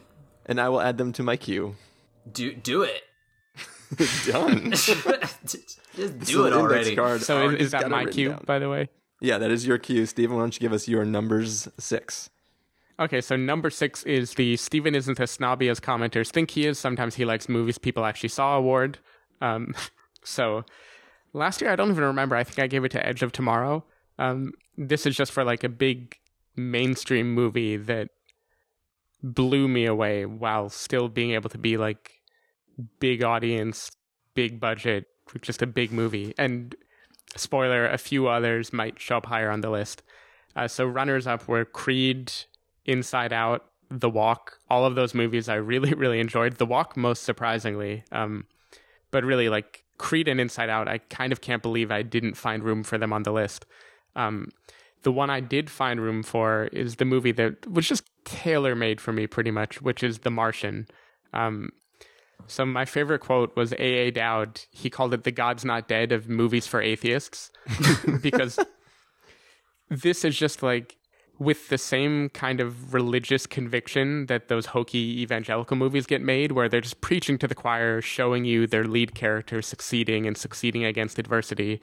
Uh, this movie does that for like science and the human, uh, the human spirit. It's just like it's an unabashed joyride and an ode to the fun and the brilliance of problem solving. And I think it's really anchored by um, Matt Damon. He's just the perfect charismatic star. He has the right amount of whimsy, self deprecation, and just cool factor. Um, and it really just has a respect for the craft of science. So I don't think any movie this year left me with a bigger, dumber smile. And I'm glad after Exodus, Gods and Kings, Ridley Scott made like a legitimately great movie. Yeah, which is crazy to think that he went from that to The Martian. Um, I, I think that's it's Ridley Scott's best movie since Gladiator. Um, I agree. Yeah. I I mean, there's nothing but praise for The Martian. Like I, you know, there was all that like brouhaha when it got nominated at the Golden Globes for a comedy, but like I legit thought The Martian was the funniest movie of 2015. like it's a it's a really funny movie. Like it's just nonstop comedy and just really entertaining sci-fi. So, yeah. Yeah, I agree. Um, it may come up later. um, I, I, sorry. I, I, I don't want to step on you. Sorry. No, um, I, I mean, it's definitely a very funny film. One of the funniest of the year, I would agree. I still don't like the idea of calling it a comedy. I think you can have not comedies that are very funny. But then again, I looked at the other stuff in that list, and I wouldn't want Spy to win for best comedy. So, It was definitely funnier than fine. Spy. as much as I liked Spy, I mean, I genuinely really liked Spy. Yeah. Um, but I, I just, I feel weird giving that movie an award. Look, I'm just glad Trainwreck didn't win for anything. Oh, If Spy Train- won, I would have been happy. But the haters moment I saw over The. Martian, like when The Martian was in that category, it was clear it had to take home the trophy. Oh, and Well, I think it's deserved. Like it had plenty of laugh out loud moments. I, I mean, I think they just put it there so they they could give you know they could award it and something else. You Yeah. know what I mean? Yeah. Yeah. No, I, I agree. Uh, and, and also, just for the record, when you said this is the award for see Steven likes movies that everybody else likes too, I wrote The Martian down. And then I was about to scribble it out when you started talking about other things. And then I was like, eh. And then you're like, The Martian. I'm like, okay, cool. Yeah, but it's not. It's not like Steven was like, "I love Paul Blart too." Like, it was, you know, I mean, a lot of people love The Martian. It got like, Yeah. it's a it's a well reviewed movie. It's, it's the 2nd s best space movie this year after Pixels. yeah. I, I kid. I kid. well, for no, listeners. Ricky Gervais had a joke at the Golden Globes. They said it at least The Martian was funnier than Pixels. Yeah, nice. I didn't get to watch it because apparently you can't stream that shit online. Oh. Piss me off. Well, you can- Anyways, anyway, my number six, which is not yet The Martian, um, is uh, this is a film that uh, I think finally. Actually, I can't say finally because Carson actually agreed with me on some other stuff, but uh, it, it follows. Um, oh yeah, of course. it, fo- it follows. It's freaking amazing movie. this movie is so good. Uh, it's, um, it's very good. Yes. Yeah, like it, it, it's a film that like I walked in, I was like, all right, whatever. I'm gonna see this movie. Carson thinks it's gonna be cool. Whatever, I'll Oh. I already, I already seen it and told you how cool it was. Oh yeah, yeah, yeah, yeah. Yes. I- I- it was one of those things where like I didn't want to believe. Like I was like, okay, this is probably going to be like didn't cool. want to agree.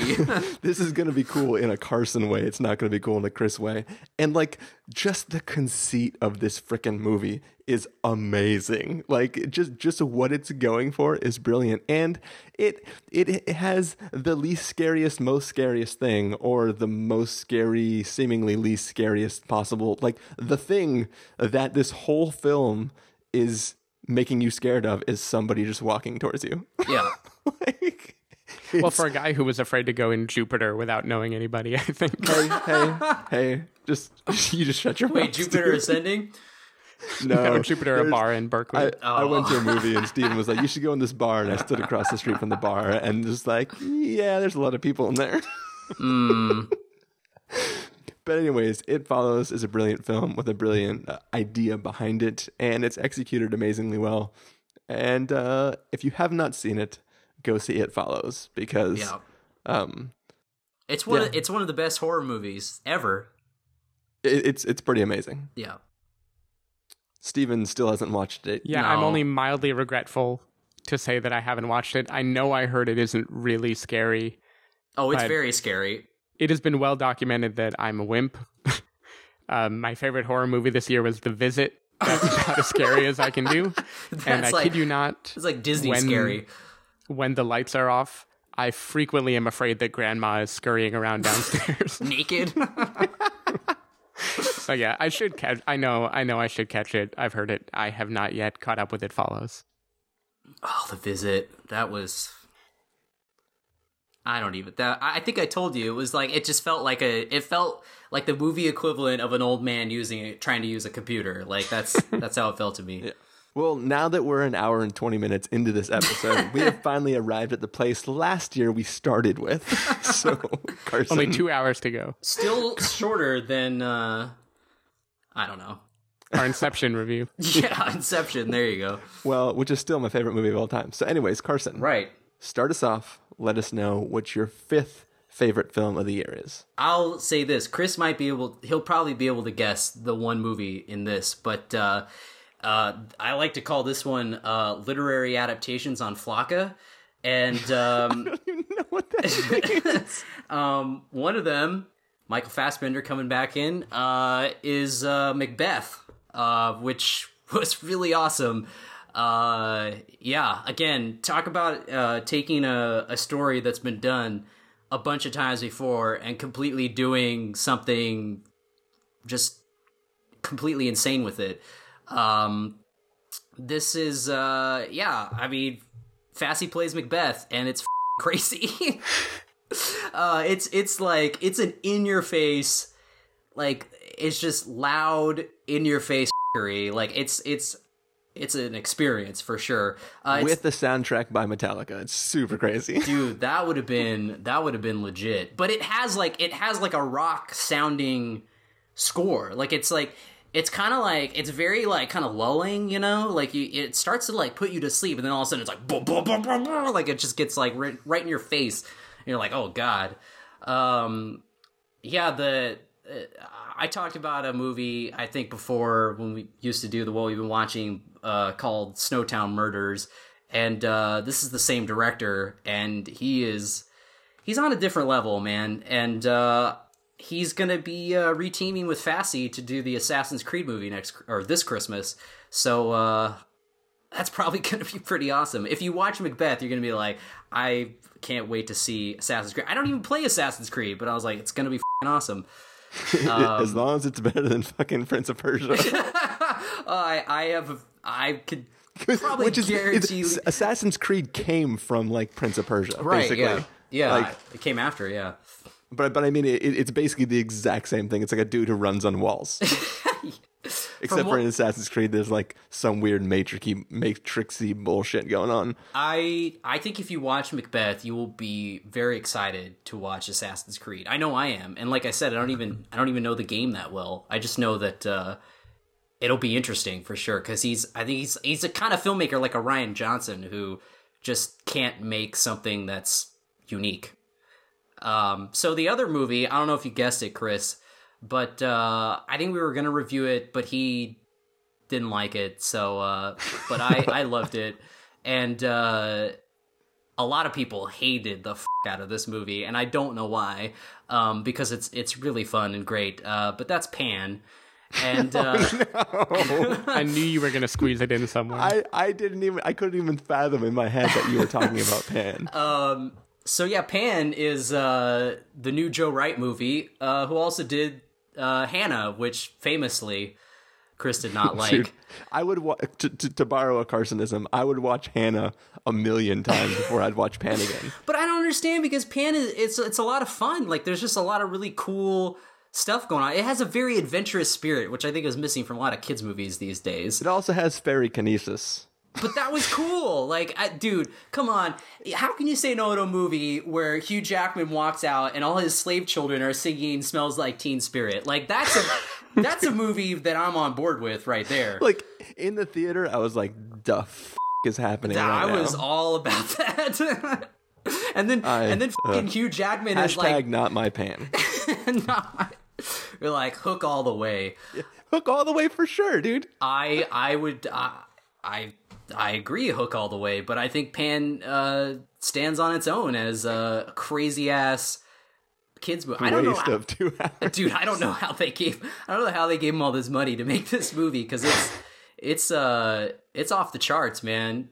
I mean, come on. How can you not? How can you not enjoy Hugh Jackman like sniffing fairy dust and getting high off it with this gas mask? Like that was really was weird when that fairy dust was coming out of fairy panties.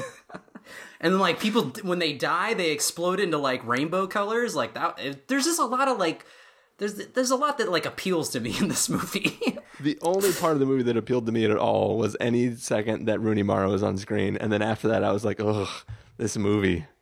well, it was still a lot better than Carol, that's for sure. There's a lot more going on. uh, but I I I love the f- out of Pan. I don't know if Chris noticed, but I put Pan Lover on the return address of I the. did uh, see that. I thought you were saying that ironically as you sent me the disc for Area no, 51. hell no. No, dude. I, I I think that it's a movie that I legitimately think that that people will come back to it after like a couple of years because I, I I don't know why everyone was so down on it. Steven's got to watch this movie because it's good. I, I would say you do have to watch it, Steven, because I'm I'm, I- I'm, I'm pretty sure he's trolling me right now. No, I I'm not. I have to. I think I have to because Chris pretty much convinced me that there's no way in hell I should waste my time watching that movie. but I think this is a great segue, by the way, to my number five, which Carson perfectly name dropped. Carol. Oh yeah. Uh, so we're now in the part of the show where I no longer have runners up. These are just my top five movies. Um, and Carol, as Carson mentioned, um, the best way I can describe it is that it's the perfect episode of Mad Men. Um, it was just a hypnotic movie for me. It it seduces you with the glamour of this like old Hollywood era, at the same time trying to tell you that that old Hollywood era wasn't that glamorous. Um, it's just very captivating filmmaking. It had wonderfully kind of enigmatic characters. It had this great filmic quality that I feel like I don't see enough of anymore. Uh, the score was beautiful. The acting was great. And probably the best compliment I can give it is that for a movie starring two straight actresses who you would think they're doing their kind of big brokeback bid for the Academy Award, um, it never felt like a gimmick to me. I, I, I totally believed it. And yeah, I was just completely charmed by this movie. I know Chris felt otherwise, but yeah, I, I love this movie. I mean, I was just, I don't think it's a terrible movie. I mean, I think it looks amazing. Um, but it just left me really cold. Like, I didn't believe their romance. And that's obviously why I mentioned The Duke of Burgundy, um, as the alternative movie, uh, for last year. But, uh, I mean, I don't know. I was really wanting to see it because I think Todd Haynes is a really interesting filmmaker, and he's done like I mean, I really liked I'm Not There, um, and obviously Velvet Goldmine. There's just he he has like a a really unique style, and I don't know that was like missing from Carol. It just seemed very straightforward, and it wasn't. Uh, I don't know. You said that it was like a really good episode of Mad Men, but like to me, uh, I mean, I can see see why. Uh, I mean, there's definitely parallels, but I mean, I don't know. And I really like Mad Men, but I don't know. There was just it just felt super cold and empty to me. Anyway, Yeah, and I don't know. I'm I'm surprised. I feel like the like this is just a super textured movie, like like the kind of more wandering episodes of Mad Men, where Yeah. you, if a person were to just come in halfway through the season, they would be like, "Why are you watching this guy sit in a chair and drink and look out the window?" Um, Yeah. But this whole movie just built that tone for me so well. It really, really, it just put me in that era. It gave me all of the same kind of charm, and at the same time, it had the nice edge of having these like these moments that really undercut the charm. Uh, I definitely don't think it was a grand love story or like a big romance. I think it was a a great period piece about a particular time and place and what it feels like to be lost. Um, yeah, I it it really hit me. Even though Chris and I had like the most terrible viewing experience, where we were shoved in the very very front seat of a tiny theater where you had to like crane your neck to even see the screen. But it it worked for me a whole lot better than the Danish Girl, which we saw right after. Oh yeah, well yeah, it was a lot better than that. But uh, at least it wasn't a comedy, so that's you know. Anyways, so so yeah, I mean, you can listen to, to the review for our full thoughts on it. But I basically agree with all the points that Stephen makes. But because it wasn't a grand love story, and because I don't think the the I don't think the story itself pays off for in a Chris sort of way, it took away from the experience of watching the whole film to me, um, which is why I did not key in and enjoy it as much as uh, Steven did. That being said, my number five film I did enjoy as much as Steven did, and I put The Martian at number five. So one up from what Steven put it, and I'm not going to spend a lot of time talking about it because uh, we're all spending a lot of time talking about a lot of things, and I already agree with him. This movie is awesome. the, the, the five and up are, is my category of just raw, joyous enjoyment of the films that I saw. Um, so mostly, I love it. Will be my explanation going forward. so, do you want to take us into your number four, Carson? I, I would I would say that too. Like, uh, if I you know were doing you know trying not to you know, sidestepping all the overlapping, I think this would definitely be my top five. Uh, so yes, Pan would be in the fifth slot for sure. um, Dick. um. So number four is another uh, two movies that, uh, well, one a lot of people liked, the other not so much. Um, but uh, they both kind of have uh, a thing that uh, I don't really care about a lot, uh, which is plot. So um, I, I, feel like they were both super badass and didn't rely heavily on plot. They were more style over substance. So one was taking it all the way back to January, and that was Michael Mann's Blackhat, which I thought was just super underrated. Like again, everyone shit on it, but um, I mean I can see why. Because if uh, if you thought Miami Vice was divisive, you ain't seen nothing yet.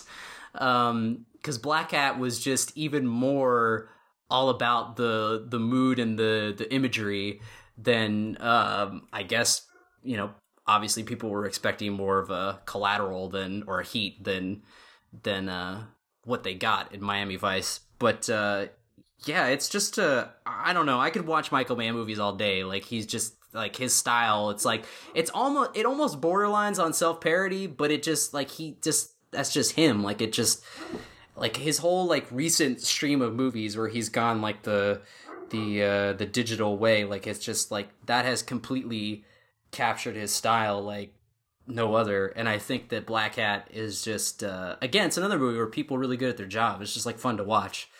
Um and then the other movie is uh i know you guys talked about it. I can't remember what you thought but it was sicario which I really loved, and I really like uh, the director um, who did Prisoners and Enemy. I, Sicario was awesome. like, I can't, there's really not much to say about that, and I know a lot of people had problems with how the the story shifted and stuff, but uh, I didn't. I thought it was great. So, and there was, you know, people were saying how like, oh, Emily Blunt wasn't believable, and Chris Hemsworth wasn't believable as a hacker, and I don't know. I believed it. I, I bought it. So whatever. I, I thought they were really, really well done uh movies that just like really draw you in especially sicario like even like when the the the lionsgate logo is coming up and there's just that like really foreboding like really foreboding score in the background. You're just like um is like the ac still on? Like what is that shit? And you're like oh shit like we're gonna get in. Like this is our like taking you right in. Uh so yeah it, it was good. It had a very I, like no country like Cormac McCarthy kind of vibe. I didn't see Blackhat, and I can't say I liked Sicario as much as everybody else. But damn, that border cross checkpoint scene is some of like the best action that oh, was man. on film this entire year. That was one of the oh, best, yeah. yeah. best action scenes. I think we can all agree. I, I was. This is one of those rare movies where I really was a plot person, or maybe at least like a a point of view person. Like I want to think the director is saying something. And I loved the first hour of Sicario. I thought it was it was really building up to a great movie full of you know dread and just that perfect chilly like nihilistic thing. Uh, but then I don't know. The rest of the movie really just felt like he didn't know what he wanted to say. It felt like he undercut a lot of it. And in the end, like if the first hour of the movie were a complete movie, I would have really dug it. But I was I was left with kind of a like a rage against Bush type feeling where it's like this guy is really angry about the situation, but he doesn't have a point anymore. And like if the point doesn't matter, that's cool. But f- this one annoyed me enough where I couldn't really get on board for it. I feel you there. Well, your loss. So, what isn't your loss is your number four film.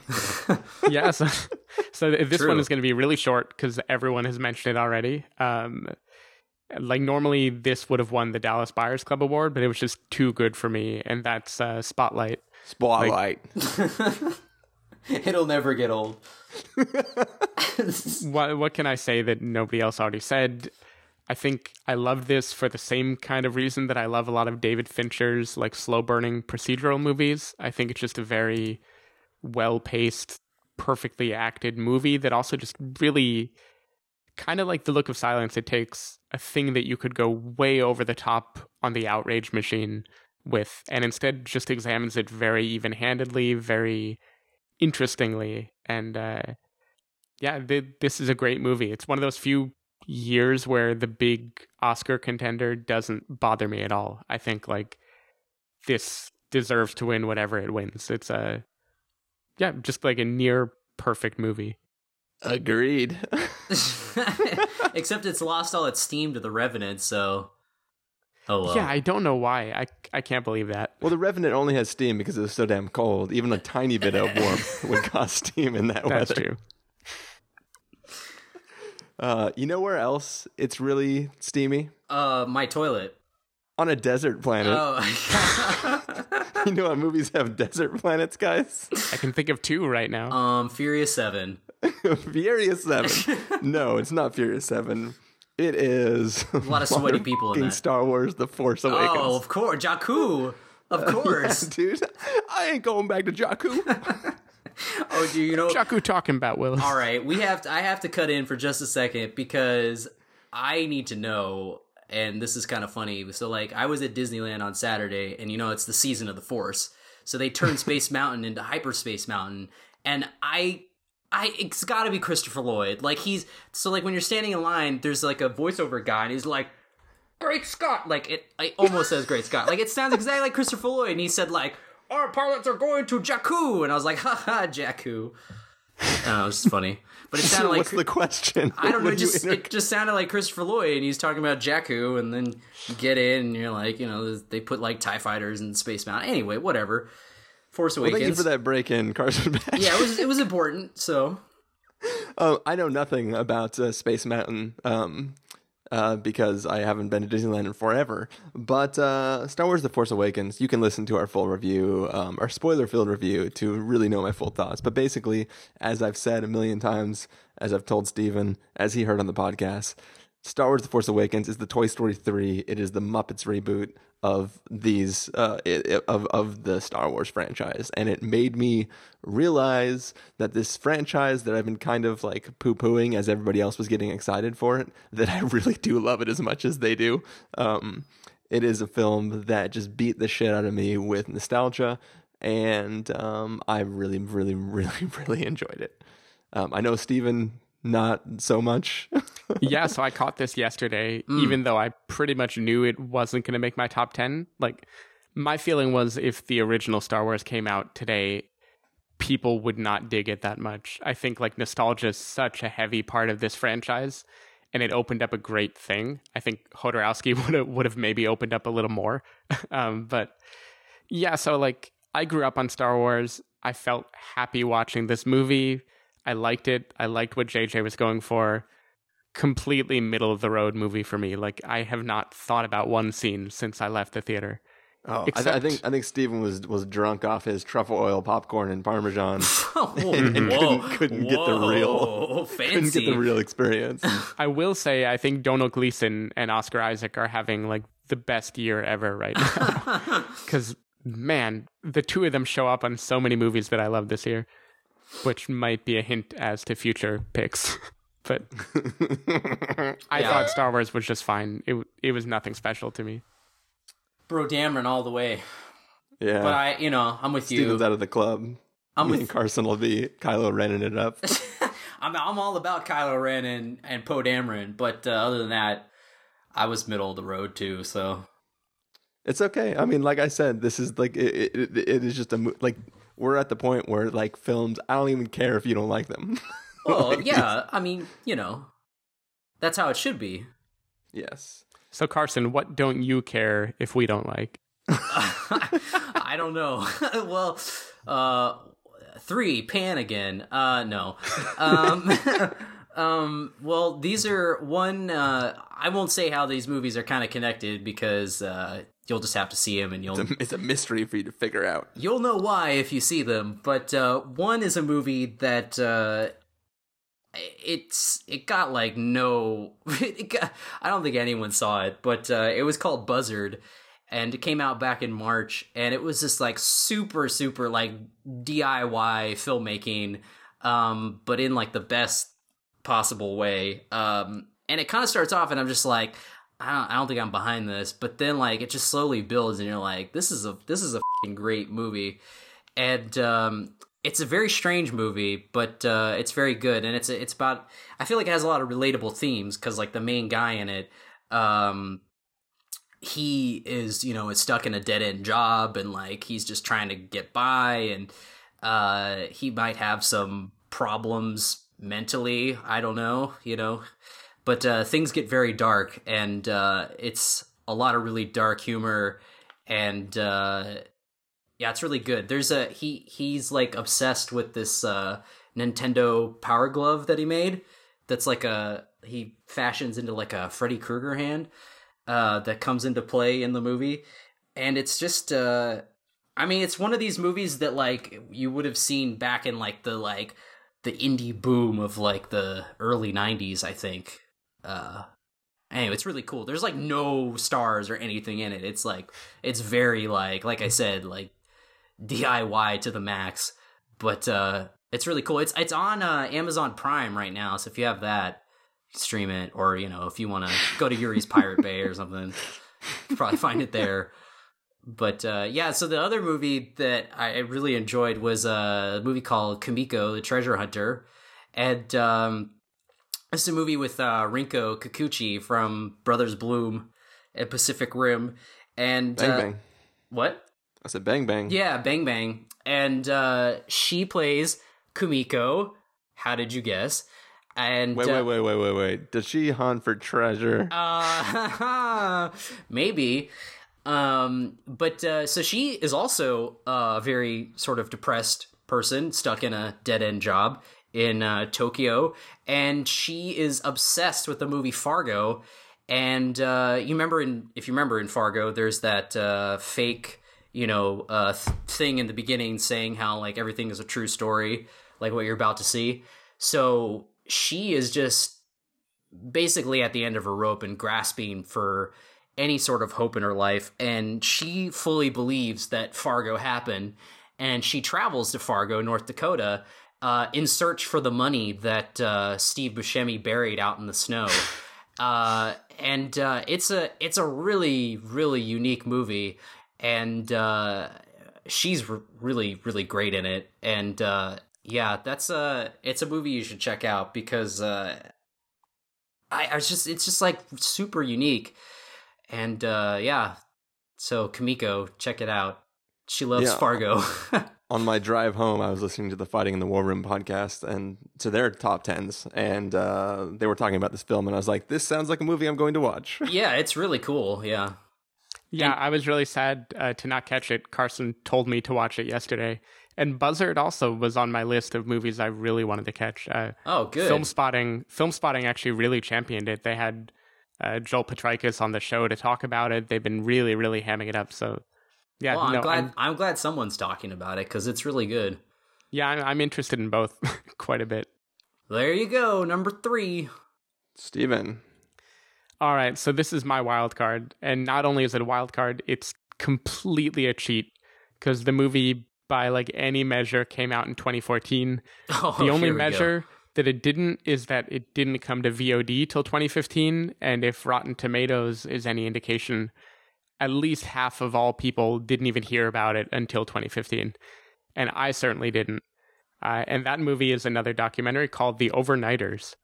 Um, and I, I have to throw this here for the same reason I did Calvary last year, where this movie is just perfectly tailored to my sensibility. Um, it's a documentary that's about kind of faith and doubt about a pastor trying to do the right thing with a congregation that doesn't enjoy the way he's doing it. Um, I think it gets at a lot of very kind of political issues that are relevant today. Um, he's trying to take in homeless people, letting them sleep in his church.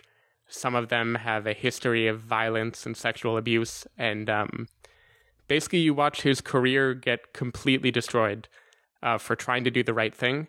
Uh, but then it takes an interesting turn where he isn't all that perfect a person, and the townspeople aren't all that evil. Um, so yeah, I wanted to put "Show Me a Hero" here, uh, the TV show, but I couldn't cheat that much.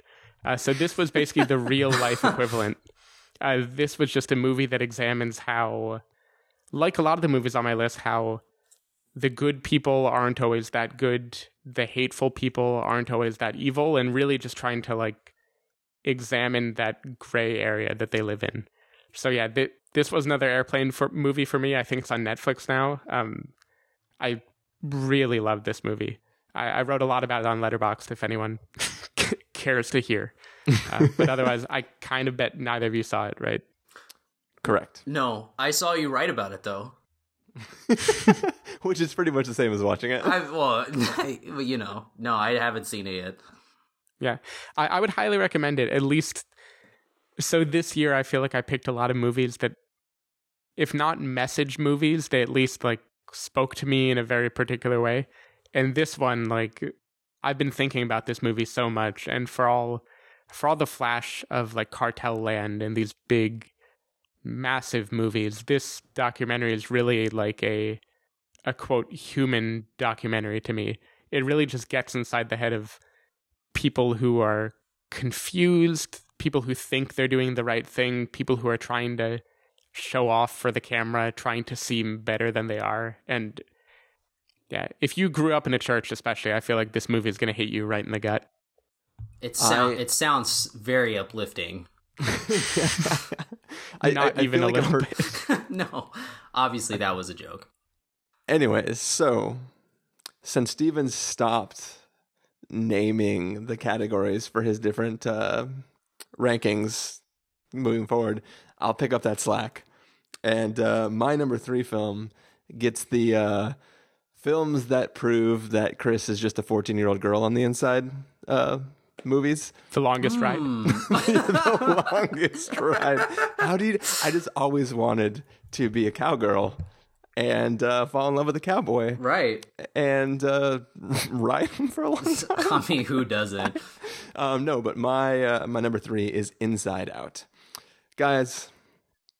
I don't know if it's just because I moved up to the Bay Area right around the time, literally the weekend this movie came out, and uh, maybe I just identified with the little girl in the film, Riley, uh, too much. I don't know. I just think this is this is it's. I I was. I was ready to watch and poo poo this movie. I didn't even like when the when the teaser came out. I was like, ugh, why are they trying to do this? Like, I feel like this is something that has been accomplished like by a million other people in a way better way. Watch the movie, and dear God, this movie is so good. Um, it's Inside Out, guys. Just it, it's I I I'm not even gonna bother telling people. It it might be that I was just in the perfect mood to see this film in, but there's there I laughed, I cried. There's some dark ass shit in there that like I don't even think people think is as dark as I think it is. Um, but it, it's just it was a brilliant film, and I loved every moment of it. Even So- lava Well, that that it, there's literally lava has its own credits. It's separate. I don't I don't count Oh. it as the same thing. If I had to suffer through lava though to see Inside Out, I would I would do that. All right. I would scourge myself in lava. go through the scourge trial. if it meant that I could see Inside Out. All right, are you guys ready for this? Uh, I like the Good Dinosaur better than Inside Out. Oh, Oh, Carson, get the hell off! The bo- I'm I'm hanging up on you right now. i couldn't stand the good dinosaur Oh, Carson just likes digging in the ground with his face. it was so much better. it didn't have a whiny little bratty girl in it. Don't talk about me like that. Carson just means the the guy sitting next to him in the theater, which is me. No, I I, Anyway. I knew it would show up. Like I said, I envy you for liking this movie. I don't know. I just I couldn't get on board with it. It was too. I don't. It was just too annoying. Yeah, I mean, I I loved it. We reviewed it on the podcast. Um, it didn't quite make the cut for me. Like, I think it heartwarmed me maybe more than it actually made me feel strongly. Like I could feel Pixar pulling the ropes, but I, I feel like it is one of the best Pixar movies in a very long time. Um, just like a totally charming movie, way better than The Good Dinosaur, and yeah, there, there's not much else to say. I I really liked it too. And and in case people are wondering, fear is what drives me on the inside. so just just in case you guys are wondering. Car- Carson's clearly Carson's clearly owned by anger.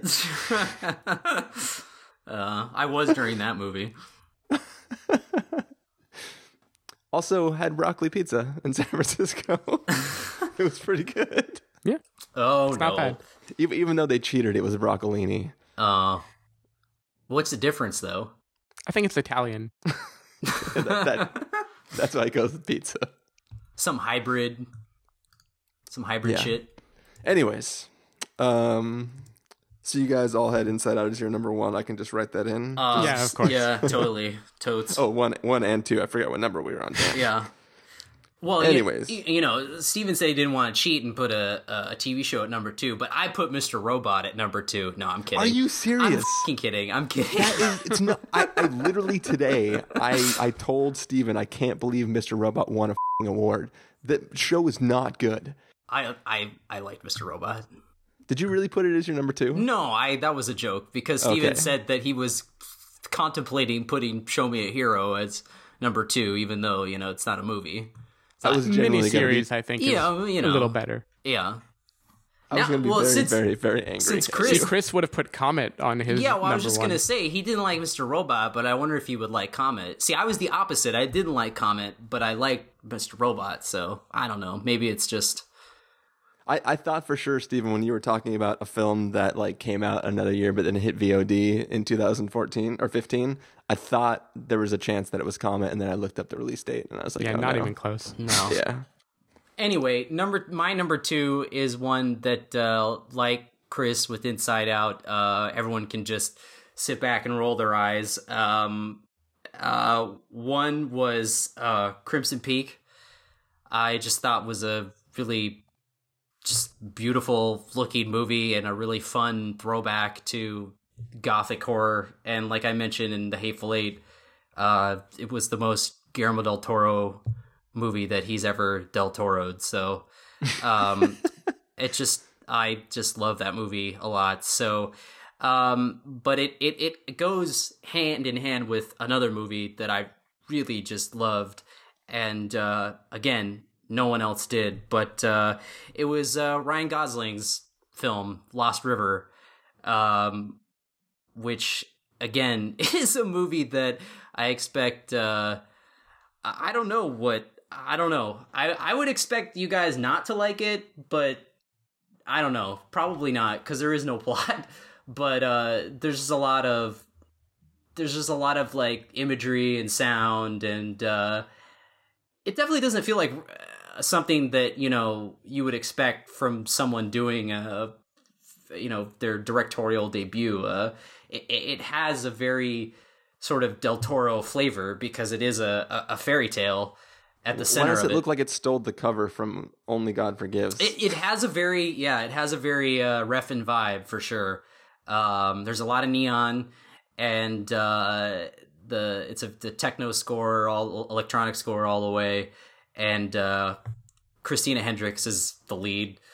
Um, but uh, there's a I, don't know how it's how it's to describe it other than it's just a very dark fairy tale, and he shot it like all in Detroit, and it looks like a it looks like post apocalypse. Like I like some of the places where he went is just really insane. Um and uh it's all very I don't know, it's a very striking movie. That's for sure. Um and I know Guillermo del Toro championed it, so it's kind of why I put them together, but uh uh yeah, I I really like Lost River and uh I know a lot of people didn't, but uh hey man, it spoke to me, so it was my inside out. Got to my inner 14 year old child because Saoirse Ronan was also, you know, one of the main characters in it, and she's, you know, Amazing. I don't, you know, yeah, she's always she's always good. She's a homegirl, so Anyway, Chris, did you see Crimson Peak? I did see Crimson Peak. I I'm mixed on it. I there's aspects to it I enjoyed. Um, there's some weird attempted payoff for stuff in the story that negates the purpose of other things. Like it, I I think it's a little the narrative is a bit messy. I love the atmosphere of it. Like it's yeah, a lot of good stuff in it. I couldn't say that I was particular. Like I'm not gonna revisit it ever. I mean, I think I think that was kind of the general consensus is that looks great. The plot's kind of you know, bleh. But Yeah. uh I mean, I just, just let it wash over me, man. I, I mean, I saw it twice. I, I thought it was better the second time. I don't know. Yeah, th- this was a shameful year for me where a lot of these movies that in any other year I would have caught for sure, I just didn't feel like I had the time to catch it. Um, but I am interested. I, I heard it is like Del Toro going full Del Toro, kind of like Tarantino and Inarritu both went full their own style this year. Um, And and we, Yeah. I, I did have you committed to seeing it. We were going to review it, right? But Yeah. something happened. It no, didn't I, work I out. almost even saw it one night and then we kind of bailed from reviewing it, so I watched something else. Yeah, Ah. I, I don't quite remember. But speaking of watching a movie twice, I did want to add Inside Out is the only movie that came out this year that I watched twice. So Hmm. nice. that, you know, even if it didn't quite make my list, it definitely was one that I knew without a doubt anyone I took would come and like it with me. Um, my number two is a movie I can't believe I didn't see twice. And I'm sort of petrified that if I catch it on VOD a year from now, I'm going to think, what the hell was I thinking putting it this high? um, Uh oh. Furious Seven. Star Wars: The Face over no, the Force no, and I, I hope not, and I, I truly believe I won't because this is a movie that was perfectly made for me, made for the, the opposite part of me from the overnighters, and that movie is Ex Machina, um, which I know Carson was a little underwhelmed by.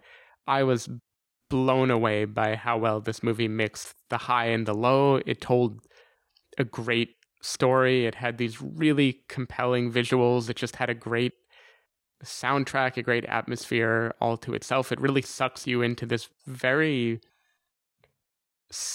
scant little play of only a few people. And I think it was just a mesmerizing movie. Um, the things it talks about are the things I usually hate a movie when they try to talk about. It talks about AI, the Turing test, things that normally get a heavy handed treatment or get this kind of weird profundity thrown at them that just as a person who's kind of worked in the field, it always annoys me when people do that. Um, this movie knew exactly when to back off, when to abstract, when to aim for the big picture, and yeah, I I completely loved this movie. Oscar Isaac was amazing. Alicia Vikander was amazing. Domhnall Gleeson was just fine, but, but still really good. Um, I mean, his character doesn't get a chance to do all that much in this movie. no, Um, yeah. I, I think this fits with most of the other movies I picked too, where it really is about like bending your perception of who is the good person and who is the bad person and how easily can they turn into each other. Um, yeah, I'm guessing we're going to hear about this movie again really soon. but anyway, I I love this movie.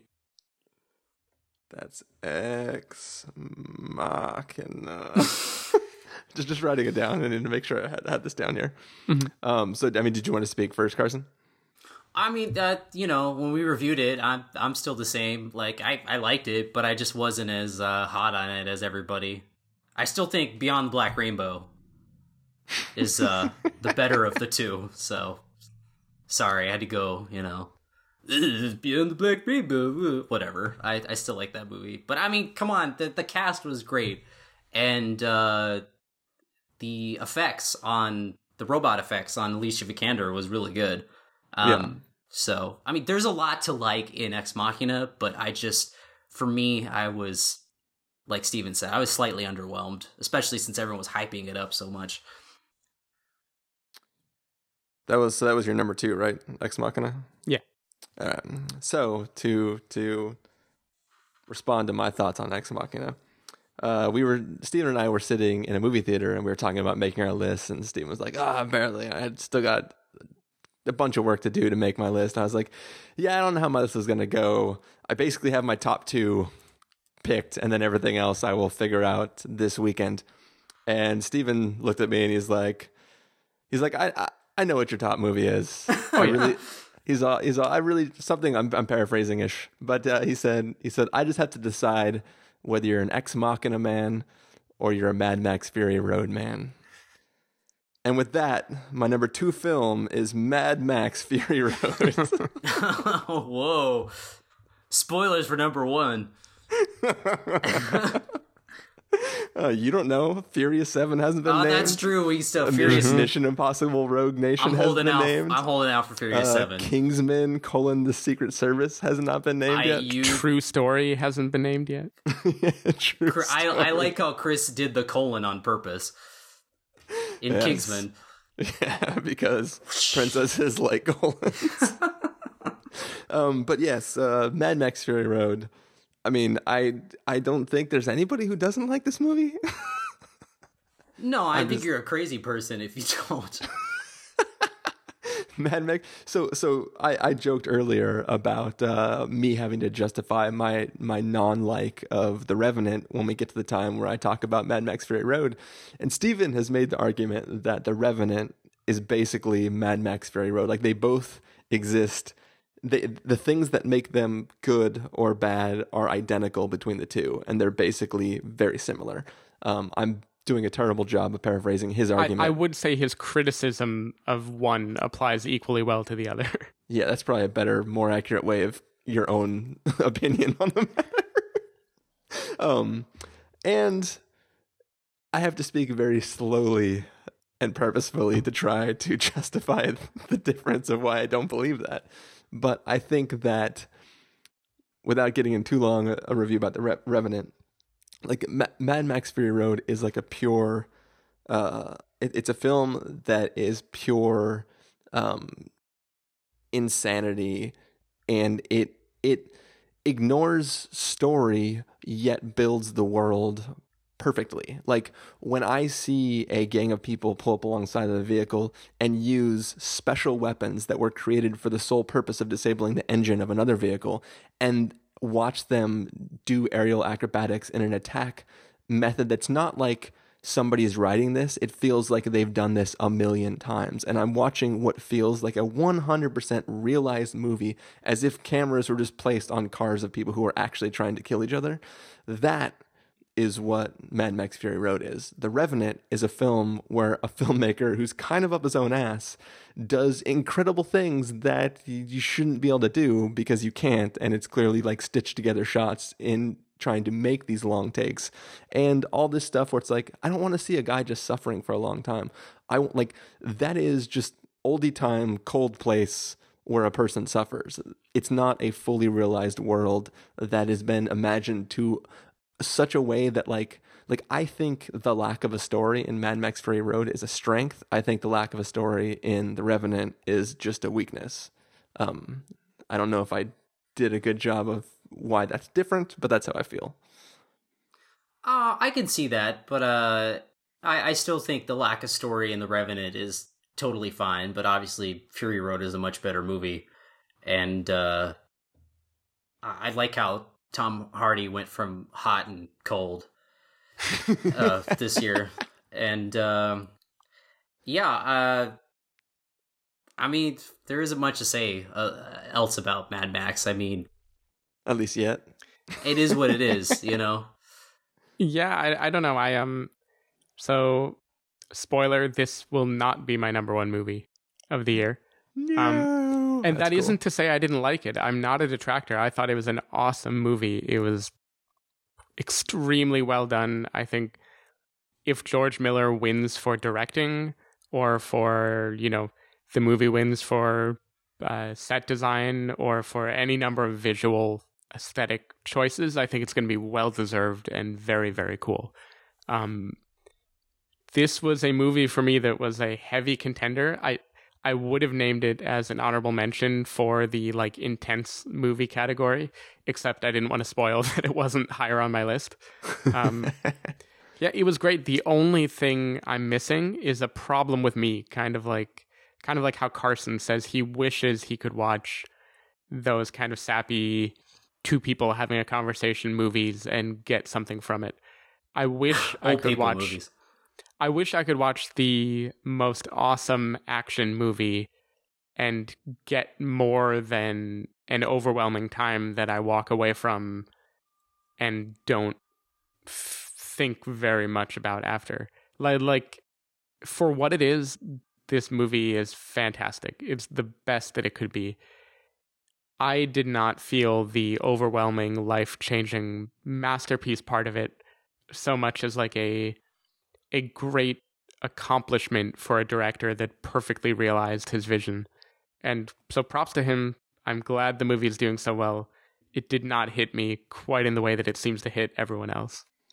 And and maybe that's why I couldn't enjoy The Revenant because I only have room for one film that does that because you could apply all those statements of how you didn't feel about or like what you were saying about being able to see that aspect of Mad Max but not feel that great for it. like literally you and I just flipped roles for those two films. Yeah, and I, I don't want to derail too much, but I do. I feel like people are trying to add on other things to the movie, like it's a feminist movie or it has the best characters ever, and like just stop. It, it's embarrassing. the characters are not. It's very cool, very sparse.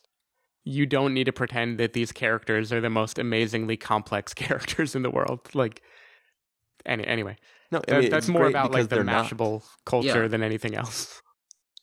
I mean, they should just let it be too, you know, instead of Yeah. calling attention to it. Anyway, so uh, number one, uh, first of all, I'll say that uh, this next movie is definitely going to be uh, super pretentious sounding. Um, Wait, do you actually have a single movie for your number one? Uh, I yeah, I, I put two movies on here, but um, I do have a, a lone movie that I knew from the second it started that it would be my number one movie. Um, but uh, there was another movie I saw just a couple weeks ago on VOD, um, and it was kind of like a Victoria situation with Chris, although not as bad because that was bad. um, where I I rented it off iTunes and then realized it was on Netflix. I was like, F-. so I can only imagine getting locked in a parking garage. That's like that's like that times like a billion. your your six ninety nine that you spent to rent the movie is exactly the same as my ninety hundred dollars. No, but you see, I was just like, what? But anyway, it was so good, didn't even matter. Um, so anyway, this is, uh, I guess this is like the uh, the White Tiger of this year, where it was uh, another crazy ass Russian epic, um, and it's called Hard to Be a God. Definitely a bit the best title of 2015, probably, uh, next to Bone Tomahawk. Um, so Hard to Be a God was a movie that this guy Also, the alternate title for Spotlight. yes. Um, so this Russian filmmaker had this is like his passion project that he'd been wanting to make since like the 70s. And he finally made it and he started filming in like 2000 and it took him like a decade to film it because like they would shoot like a little bit each year. And it's just ridiculous how uh, the the how this movie even came to be. Um, and he finally he actually died right before they finished it in 2013 and it was released in Russia in 14 and then it finally came to the US this year um, and I kind of saw it. I saw it on um, the AV Club had it. Ignatiy had it on his. Uh, he put it on their top twenty, um, and I was like the when he described it, I was like, I gotta watch this movie because it's like a it's a three hour black and white sci-fi epic uh, about a team of scientists who travel to a planet that's stuck in the Middle Ages and uh, one of them becomes like the god there, the savior, and uh, it's unlike anything I've ever seen in my life. Like, I like just just describing it probably now, it, I just sound like a tool, but uh, Uh, no, I, I, think it actually sounds kind of cool. I, I, yeah, but if I showed you like a five minute clip, you'd be like, "What the f- is this?" I mean, it, no, it like, but it is because it's like it's. I mean, I've seen a lot of movies, but this is unlike, legitimately unlike anything I've ever seen. And like to just like to describe it, I, I don't know how they made this movie. Like it made it it made the Revenant look like Alvin and the Chipmunks. Like it made it look like some just disposable like uh you know assembly line type of movie um because it had that same kind of feeling where like people are just in the muck and it's brutal and it's gross and I don't even know what was going on half the time, and it's three hours long, but it went by so quickly because I was just so fascinated by what was happening on screen. And there's just all this like, so there's just be scenes where people are like talking and there's just like super close up and it's like everything's in the foreground and there's people just walking by and like a guy like just throws a chicken into the frame and like it's just like all this chaos for three hours and you're like how the did this get made? Like, how did this happen? Like, I, I don't like this guy put his life and soul into this movie, and you can see like it should be like the most boring like Mr. Turnery movie ever, but it's not because this guy just like could not. I mean, he ended his life making this movie. It's crazy. So hard to be a god is uh it's it's definitely next level. It's unlike anything I've ever seen. Um, and I that's why I had to put it as like the subset in the number one slot because there's nothing else like it. So, um, but like I said, the number one movie of 2015. Uh, I was trying to downplay it, but it's Mad Max Fury Road. um, I'm sure you could have guessed that. Where was Mad Max on this list? Um, I don't know, but anyway, uh, I just knew from the second this movie op- or started that uh, it was gonna be. I mean, it's it's it's the movie. Like I, I completely disagree with Stephen. I think it is a masterpiece. I think it will stand up against the greatest action films of all time, and I think it makes the other three Mad Max movies, which are good except for Thunderdome. Um, it just blows them out of the water. Like it took all of the it took everything you loved about the Road Warrior and just distilled it into one long two hour chase movie. Uh, and it's again, it's another movie that's ambitious as hell, and I don't know how it got made. Like I don't know why Warner Brothers thought like, yeah, people would be down to see Mad Max again, but I'm glad they did because I didn't know I wanted to see another Mad Max, but I know the second I saw that trailer, I said, yes, please. That's what I've been waiting for. Um, and of course, Tom Hardy is great. Charlize Theron is great. And there's so much memorable imagery in this movie. I mean, George Miller created this genre. Like, he.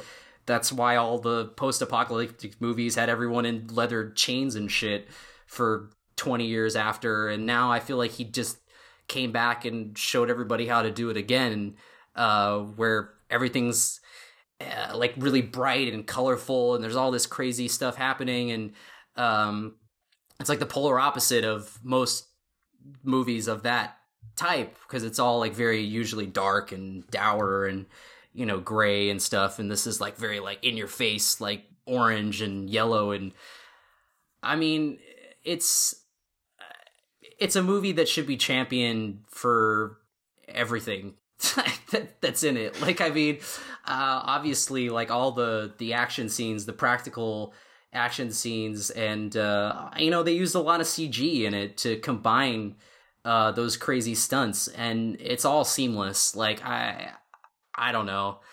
I cried pretty hard during it because it was just it's a movie that like I don't even want just so magical. It's just it's just the the second it opened, I was just like I just I don't even want to watch it again because I don't want to ruin the the first experience that I had watching I, it because it ha- was too good. I haven't technically watched it again, but as soon as it was available on iTunes, I snagged it up and I was like I'm just I'm just going to put it on in the middle and like it was like super late at night. I'm like, that's right, it came out. So I snagged it and I put on just like scrub to like somewhere in the middle. I was like, I'm just gonna watch like, you know, like five minutes of it. Like pretty soon it was like 45 minutes later. and I like looked at the clock. I'm like, oh shit, it's like almost two o'clock. like I need to go to sleep. I mean, I'll, I'll, It was pretty awesome. I mean, I'll probably watch it again for sure, but I I knew that. uh I mean, I'll, I'm definitely gonna buy it too. But uh, I mean, they they showed it at the New Beverly again, and like I was gonna go, but then I was just like, I I don't. There was something about like I didn't want to like. You you see a movie and it's so good, like you want to just have that one experience be the memory of for that movie, you know, and um, I that was Mad Max Fury Road for me. Um, it just blew every other movie away for the last like like 10 years probably even more. Like i just it's the number one movie for like now and probably this year and next year. And i mean there's nothing else like it. Like i i, I feel like that it it it really showed people like this is how it's done. So you should stop making shitty action movies. And, and like, look, Carson kind of framed that all as I disagree with Stephen. It is a masterpiece. It is a this and that. I'm not even disagreeing with that. I, I, I will not say it isn't a masterpiece. It is the most, one of the most complete visions I've seen this year. oh It is yeah the And- most masterpiece. and it it is great that it has had this response. I, I just feel like there must be some other people like me who watched that and were overwhelmed by the spectacle, like really blown away, but then just kind of felt like they were not feeling quite what everyone else was feeling. um, yeah, no, it, it's great. I hope he keeps making them. It is definitely the best action movie I've seen this year. I don't think I even came close to putting another one on the list. So I mean, I wasn't framing it all against you, but I just say that, you know, in that instance, I I do think that it is it deserves to be praised that highly. But I'm sure there's someone out there. I mean, there always is, obviously. Like I'm honestly surprised there isn't like more backlash now cuz usually when something is so popular, like people turn on it, you know, after It- after a while. yeah, I'm, I'm surprised this is like the Inception or Dark Knight or something of the year where just everyone is on board for it. And yeah. like maybe I shouldn't have seen it at 10 a.m. in the movie theater. maybe I should have given myself a more overwhelming experience, but I wish I wish I could feel the extent of the joy that everybody else got from this movie. it's okay. In two years, Stephen will be saying, uh, I hated Mad Max Fury Road before it was cool. yeah, that's when the backlash will kick in. I wasn't ripping out like all you other bros, okay? and then the rest of us will spray paint our mouths with silver Yeah. and then stab him with explosive spears. And then jump, like, swan dive off of a fucking, you know. we'll turn Stephen into a blood bag while we watch the next Mad Max movie. All right, Oh Stephen. man, I wish Carson had ended on "Hard to Be a God" because then I wouldn't feel so snobby for what I'm about to do. Um, Is it hard to So- be a god? no, no, Oh, no. okay. Though I heard pretty amazing things about that movie. Um, no, I am pulling what Christopher Schnese pulled two years ago, where he and I both watched a movie very shortly before writing the review, and let it become our number one movie of the year. Um, I feel really good about this one, actually. I don't know how Chris will feel, even though he watched it with me. But in a year of directors being their most distilled essence, every quirk, everything you could criticize about them, everything you could love about them, and in a year of movies that had just a completely distinct visual feel that no one else could do, uh, to me, the one that wrapped that all up in a feeling and a story that I could get behind was Anomalisa by Charlie Kaufman. Um, and I will be the first to grant that this movie has not sat with me as long as the other movies have. Um, I mean, Ex Machina was what March, April, so it it's pretty unfathomable that that movie has stuck with me this long. But Anomalisa, I mean, I don't even know where to begin. I I love Charlie Kaufman's aesthetic. I love his ability to take funny, awkward situations and make them feel real and truthful. I think everything he does with this movie, the things he wants to say about the monotony of day to day life, uh, that feeling you get that certain people or certain things will save you, that certain people are new and exciting and special. And the way he kind of pays homage to that and makes you feel that, but then gets back to reality, I I think this is one of the most ambitious movies of the year from a story perspective. And it also it just goes some really crazy places. Um, I never would have thought the most realistic sex scene I've seen in years would come from a movie about puppets. Uh, like, how far from Team America, World Police, can you go with that? Um, yeah, there there isn't a whole lot to say. I wrote about it a little bit already. I'd like to write some more. Um, I just think this is a Stephen movie in like the purest sense. This is a movie that has humor, it has originality, it has heart, it has something to say about daily life, it has a new kind of visual vocabulary, kind of in the way that Inside Out maybe gave kids a way of relating to their emotions. I think this does a great job of that for mon- monotonous aging people. And um, I think if you like Charlie Kaufman's other work, especially if you like Synecdoche, in New York, I think you're going to really like this one. And yeah, it, it blew me away. I left the movie off of any list specifically because I knew Stephen would probably pick this somewhere on his top 10. And I, I totally forgot until you said it, but I was like, uh, of course. I mean, I didn't know if you had seen it or not, but I mean, Anomalisa is a valid number one choice because it is a movie that like I said, The Hateful Eight, I, I said in the beginning, I said The Hateful Eight, and there's another movie that defies a list, and that's Anomalisa, because I think Charlie Kaufman is unlike any other person. And um, I think that it's not a movie that I'd want to rush out to revisit because it's very depressing. And I think that Charlie Kaufman has a lot of issues that he's working out, but I'm glad that he is because he has a a mind unlike anybody else. And um, his vision for this movie is really just I mean, he took the most basic, like, non interesting story and made something extremely, extremely unique and interesting about it. Um, I think that I like Synecdoche, New York, uh, more only because there was a lot of just like he blended like the depressingness of this movie and like a lot of like wacky, just wacky shit in there. Um, but yeah, uh, I love I loved how um, Tom Noonan voiced all the other people, um, and how everyone is just bland and boring in his you know the main character's eyes.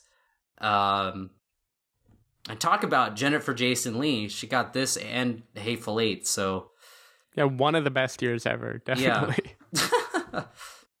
she was like, "Whatever. I divorced Noah Baumbach, but I got a Tarantino movie and a Charlie Kaufman movie. So fuck all y'all."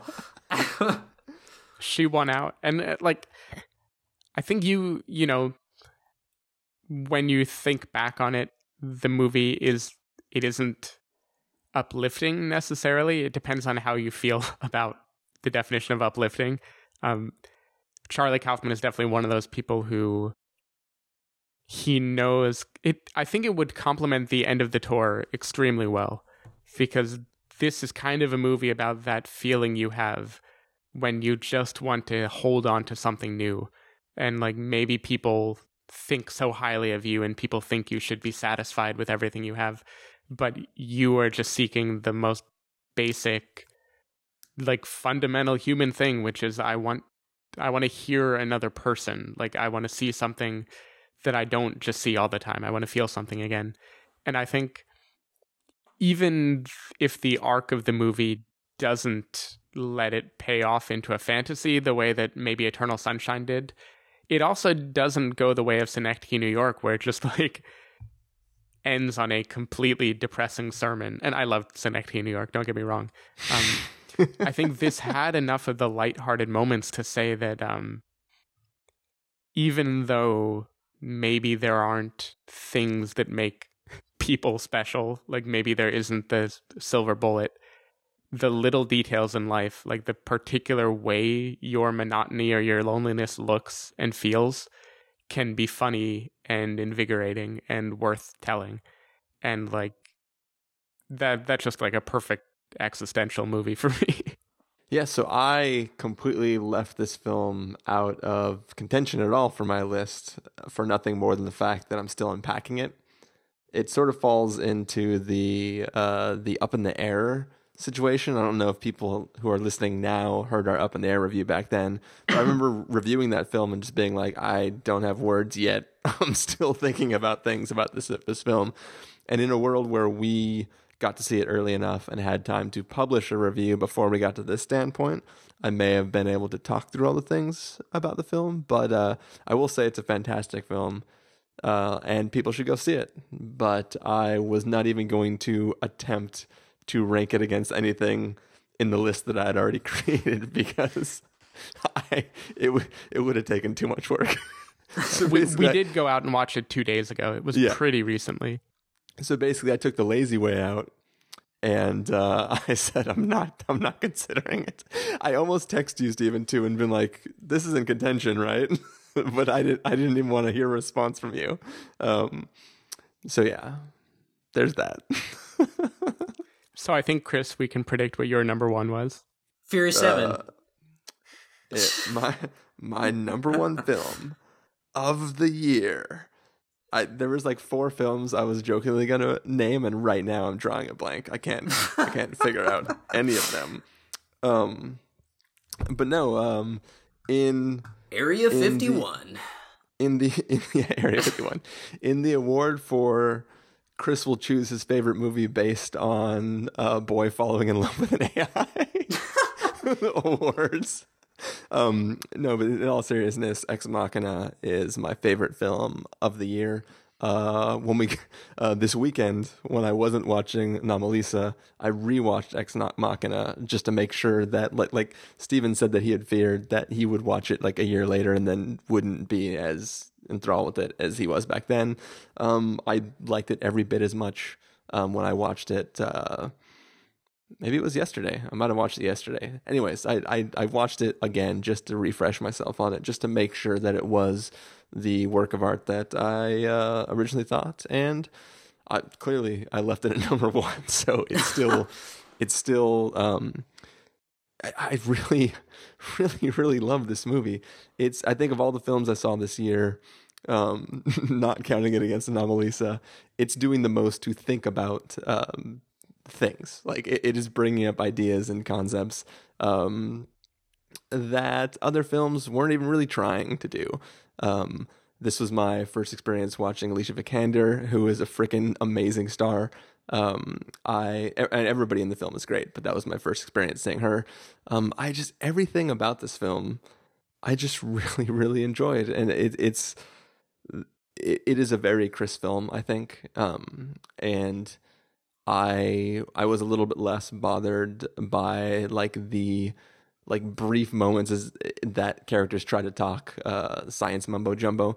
And the second time watching it too, I think those scenes are even less stupid sounding because it's clear that the characters are not saying it to communicate information. They're like like Domhnall Gleeson when he's responding to the questions about like you know what the Turing test is, right? You can see him working out where that conversation is headed and it's less a like can you please explain something for the people who don't know what the Turing test is and it's more like you know where I'm going with this and it's like a handing off of where the conversation is going. Um, there's a visual thing that the director did right at the end of the film that I think is kind of a plot hole. Um, but I think I, I can't just on, on, on repeat viewing, which I'll tell you guys off air because I don't want to spoil anything from that film. But there was one thing where I was like, the fuck. Um, but uh, but in general, perfect perfect film minus that one little thing. Yeah, I I agree. I mean, it was my number two. It was my number one until two days ago. so Whoa. yeah, no, uh, Damn you, Anomalisa. oh, ah, Charlie Kaufman. no, nothing left to say for me. It's a great pick. Oh, poop. Okay, pretend like I just said my number one thing. Mad Max Fury Road and Hard to Be a God. I called it Hardy to Be a God. Thank you. I was very proud of myself for that one. Took me all of two seconds. And I was gonna, and like, I completely forgot to say it, but I thought about this weeks ago, weeks ago, and I was like, oh, this is gonna fucking kill! And what about that movie Max with the subtitle "Hard to Be a Dog"? Hard to be a dog. Nice. God, that movie looks fucking terrible too. Max, Like, I saw that- Max. It was, it was, it was fucking terrible. When I when I first saw the trailer for that movie, I don't remember what I saw, what movie I saw it before, but the trailer made me want to walk out of the theater. I was so mad. I was angry that that was made into a movie. yeah, it was, it was, it was definitely anger inducing. I'm glad that dog almost got blown up. Anyway, I say the wrong I say the wrong beast stepped on the landmine. Whoa. well, we now know what Chris's number one worst is. Worst of 2015. Dude, we do not have time for worse, man. We're at two hours and thirty minutes. Right, yeah. But I will say a good movie about dogs that came out last year was a movie called White God. oh, I Um, want to see that so bad. Dang, that movie was. See, I almost threw that in there just to, just so Chris could, you know, have a reaction because it it seriously was like, um, Rise of the Apes, but with real dogs. they used real dogs instead of you know fake apes. But I mean, it had like the same. How did how did the real dog shoot the AK forty seven? well, I mean, you know, it had like a similar idea where like the the animals rise up because that's what it's all about, the dog apocalypse. Um, but there's a lot of really good dog acting in it. Like I was surprised. Like, uh, I, like I'm no joke. Like the one main dog in it, I was like, holy shit! Like they could have put subtitles on him and it would have been like completely acceptable.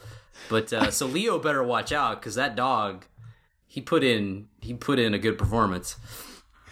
But White God, White God was really good. I, I I was gonna put it with like hard to be a god, like the goddamn this is so good, something stupid. Um, but uh, I don't know, I couldn't fit it. But White White God is a movie to watch too. All right. So So should we should we uh put this dog down before, we should, we should, before it gets any longer? we should euthanize it. Yeah. I'll I'll squeeze in my little things that didn't make the cup like last year that still got awards. Uh, the vintage Stephen Award for like a standard indie type movie that normally I would have loved that this year just didn't quite make the cut. Uh, the runner up would have been Me and Earl and the Dying Girl, though I think I loved that much more in theaters than I did any moment afterwards. Um, the winner was Room, and that's mostly for Brie Larson's performance. I just think she's so good. Um, yeah, that's the only good thing about that movie. yeah. Uh, the Annie Hall Award, which is just for like a pleasant talkie flick that doesn't do much but is very entertaining to watch. Uh, this should be renamed the Noah Baumbach Award, award because the runner up was Mistress America and the winner was While We're Young. Uh, both just super entertaining, pleasant, fun screwball type movies that, of all the movies on this list, these I could rent with the most confidence that I would still have a great time the second time around. Um, and the Tree of Life Award for movies that I respected more than I liked. This time I need to say respected even more than I liked because I quite liked both of these. Uh, the Hateful Eight is one of those. I had problems with it, but I really, I do enjoy that people like Tarantino exist and have that kind of vision. And the one that I liked very, very much, but apparently not as much as anyone else, was Mad Max. So I had to throw that in there. Um, I'm very glad that movies like this are made, even if I am not the target demo. Yeah, I, I'm actually really shocked that that no one put room. That I thought for sure one of you guys would have room on on your list. It was it was on an index card that was floating near my pile, and then I realized that like there were other things that I re- like. I would it. There's other things that I wanted to care about more. yeah, yeah. I mean, Yeah, I think the performance was extremely strong. I don't think the movie came that close for me. No, especially since that was the guy who also did Frank, and I thought that I don't know. I was just expecting Room to be a lot more unique than it was. Oh, so that should be my Lenny Abrahamson award because I gave it to Frank last year. yeah, um, yeah. And basically, for the record, guys, I used I used Furious Seven, um, Kingsman: The Secret Service, and uh, Mission Impossible, Rogue Nation, whatever the newest one was. The three of those I just used to cancel each other out because, as much as I wanted to name at least one of those somewhere, it was sort of like, why would I pick any of them over the other? I just was like, them. You guys all have to go away because you're all you all fit in that like, oh my god, that was freaking awesome. I love that movie in a silly way. Yeah, I had the same reaction to all those. They were basically all the same. Yeah. F- super fun movies. I really wanted to put Aloha on there too. oh yeah. Just kidding. For the, the baffling award next to Predestination. Yeah, dude, Predestination is awesome and people should watch it. Steve Jobs too, guys, is good. Yeah, I love Steve Jobs. I don't know, some people didn't like it, but I love Steve Jobs also, and the movie was all right too. Ah. Uh, Probably my most egregious blind spot. Not that I think it would have made a list, but like, I kind of can't believe I didn't watch that movie. yeah, I'm surprised.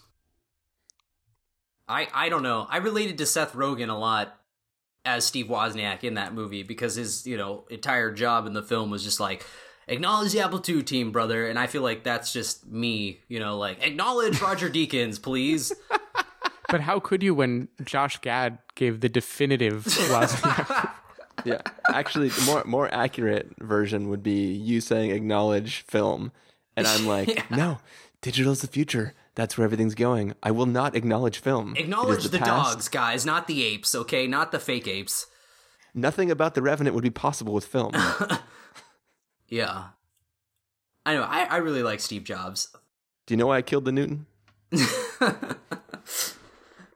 Uh, yeah. That's why I said uh, Fassi was uh, he was uh, three for three this year, in my opinion. All right. Well, should we hit, head out, guys? Yeah. I think so. Thank you both for joining me on this super long extravaganza. We may have actually finished our longest episode. I yeah, I don't I don't know what the longest runtime is. Well, we're almost we're longer than the Revenant right now. oh boy. I think we've actually we're about to pass uh, the roadshow version of the Hateful Eight. well, I think we still got about uh, 20 minutes or 30 minutes for that.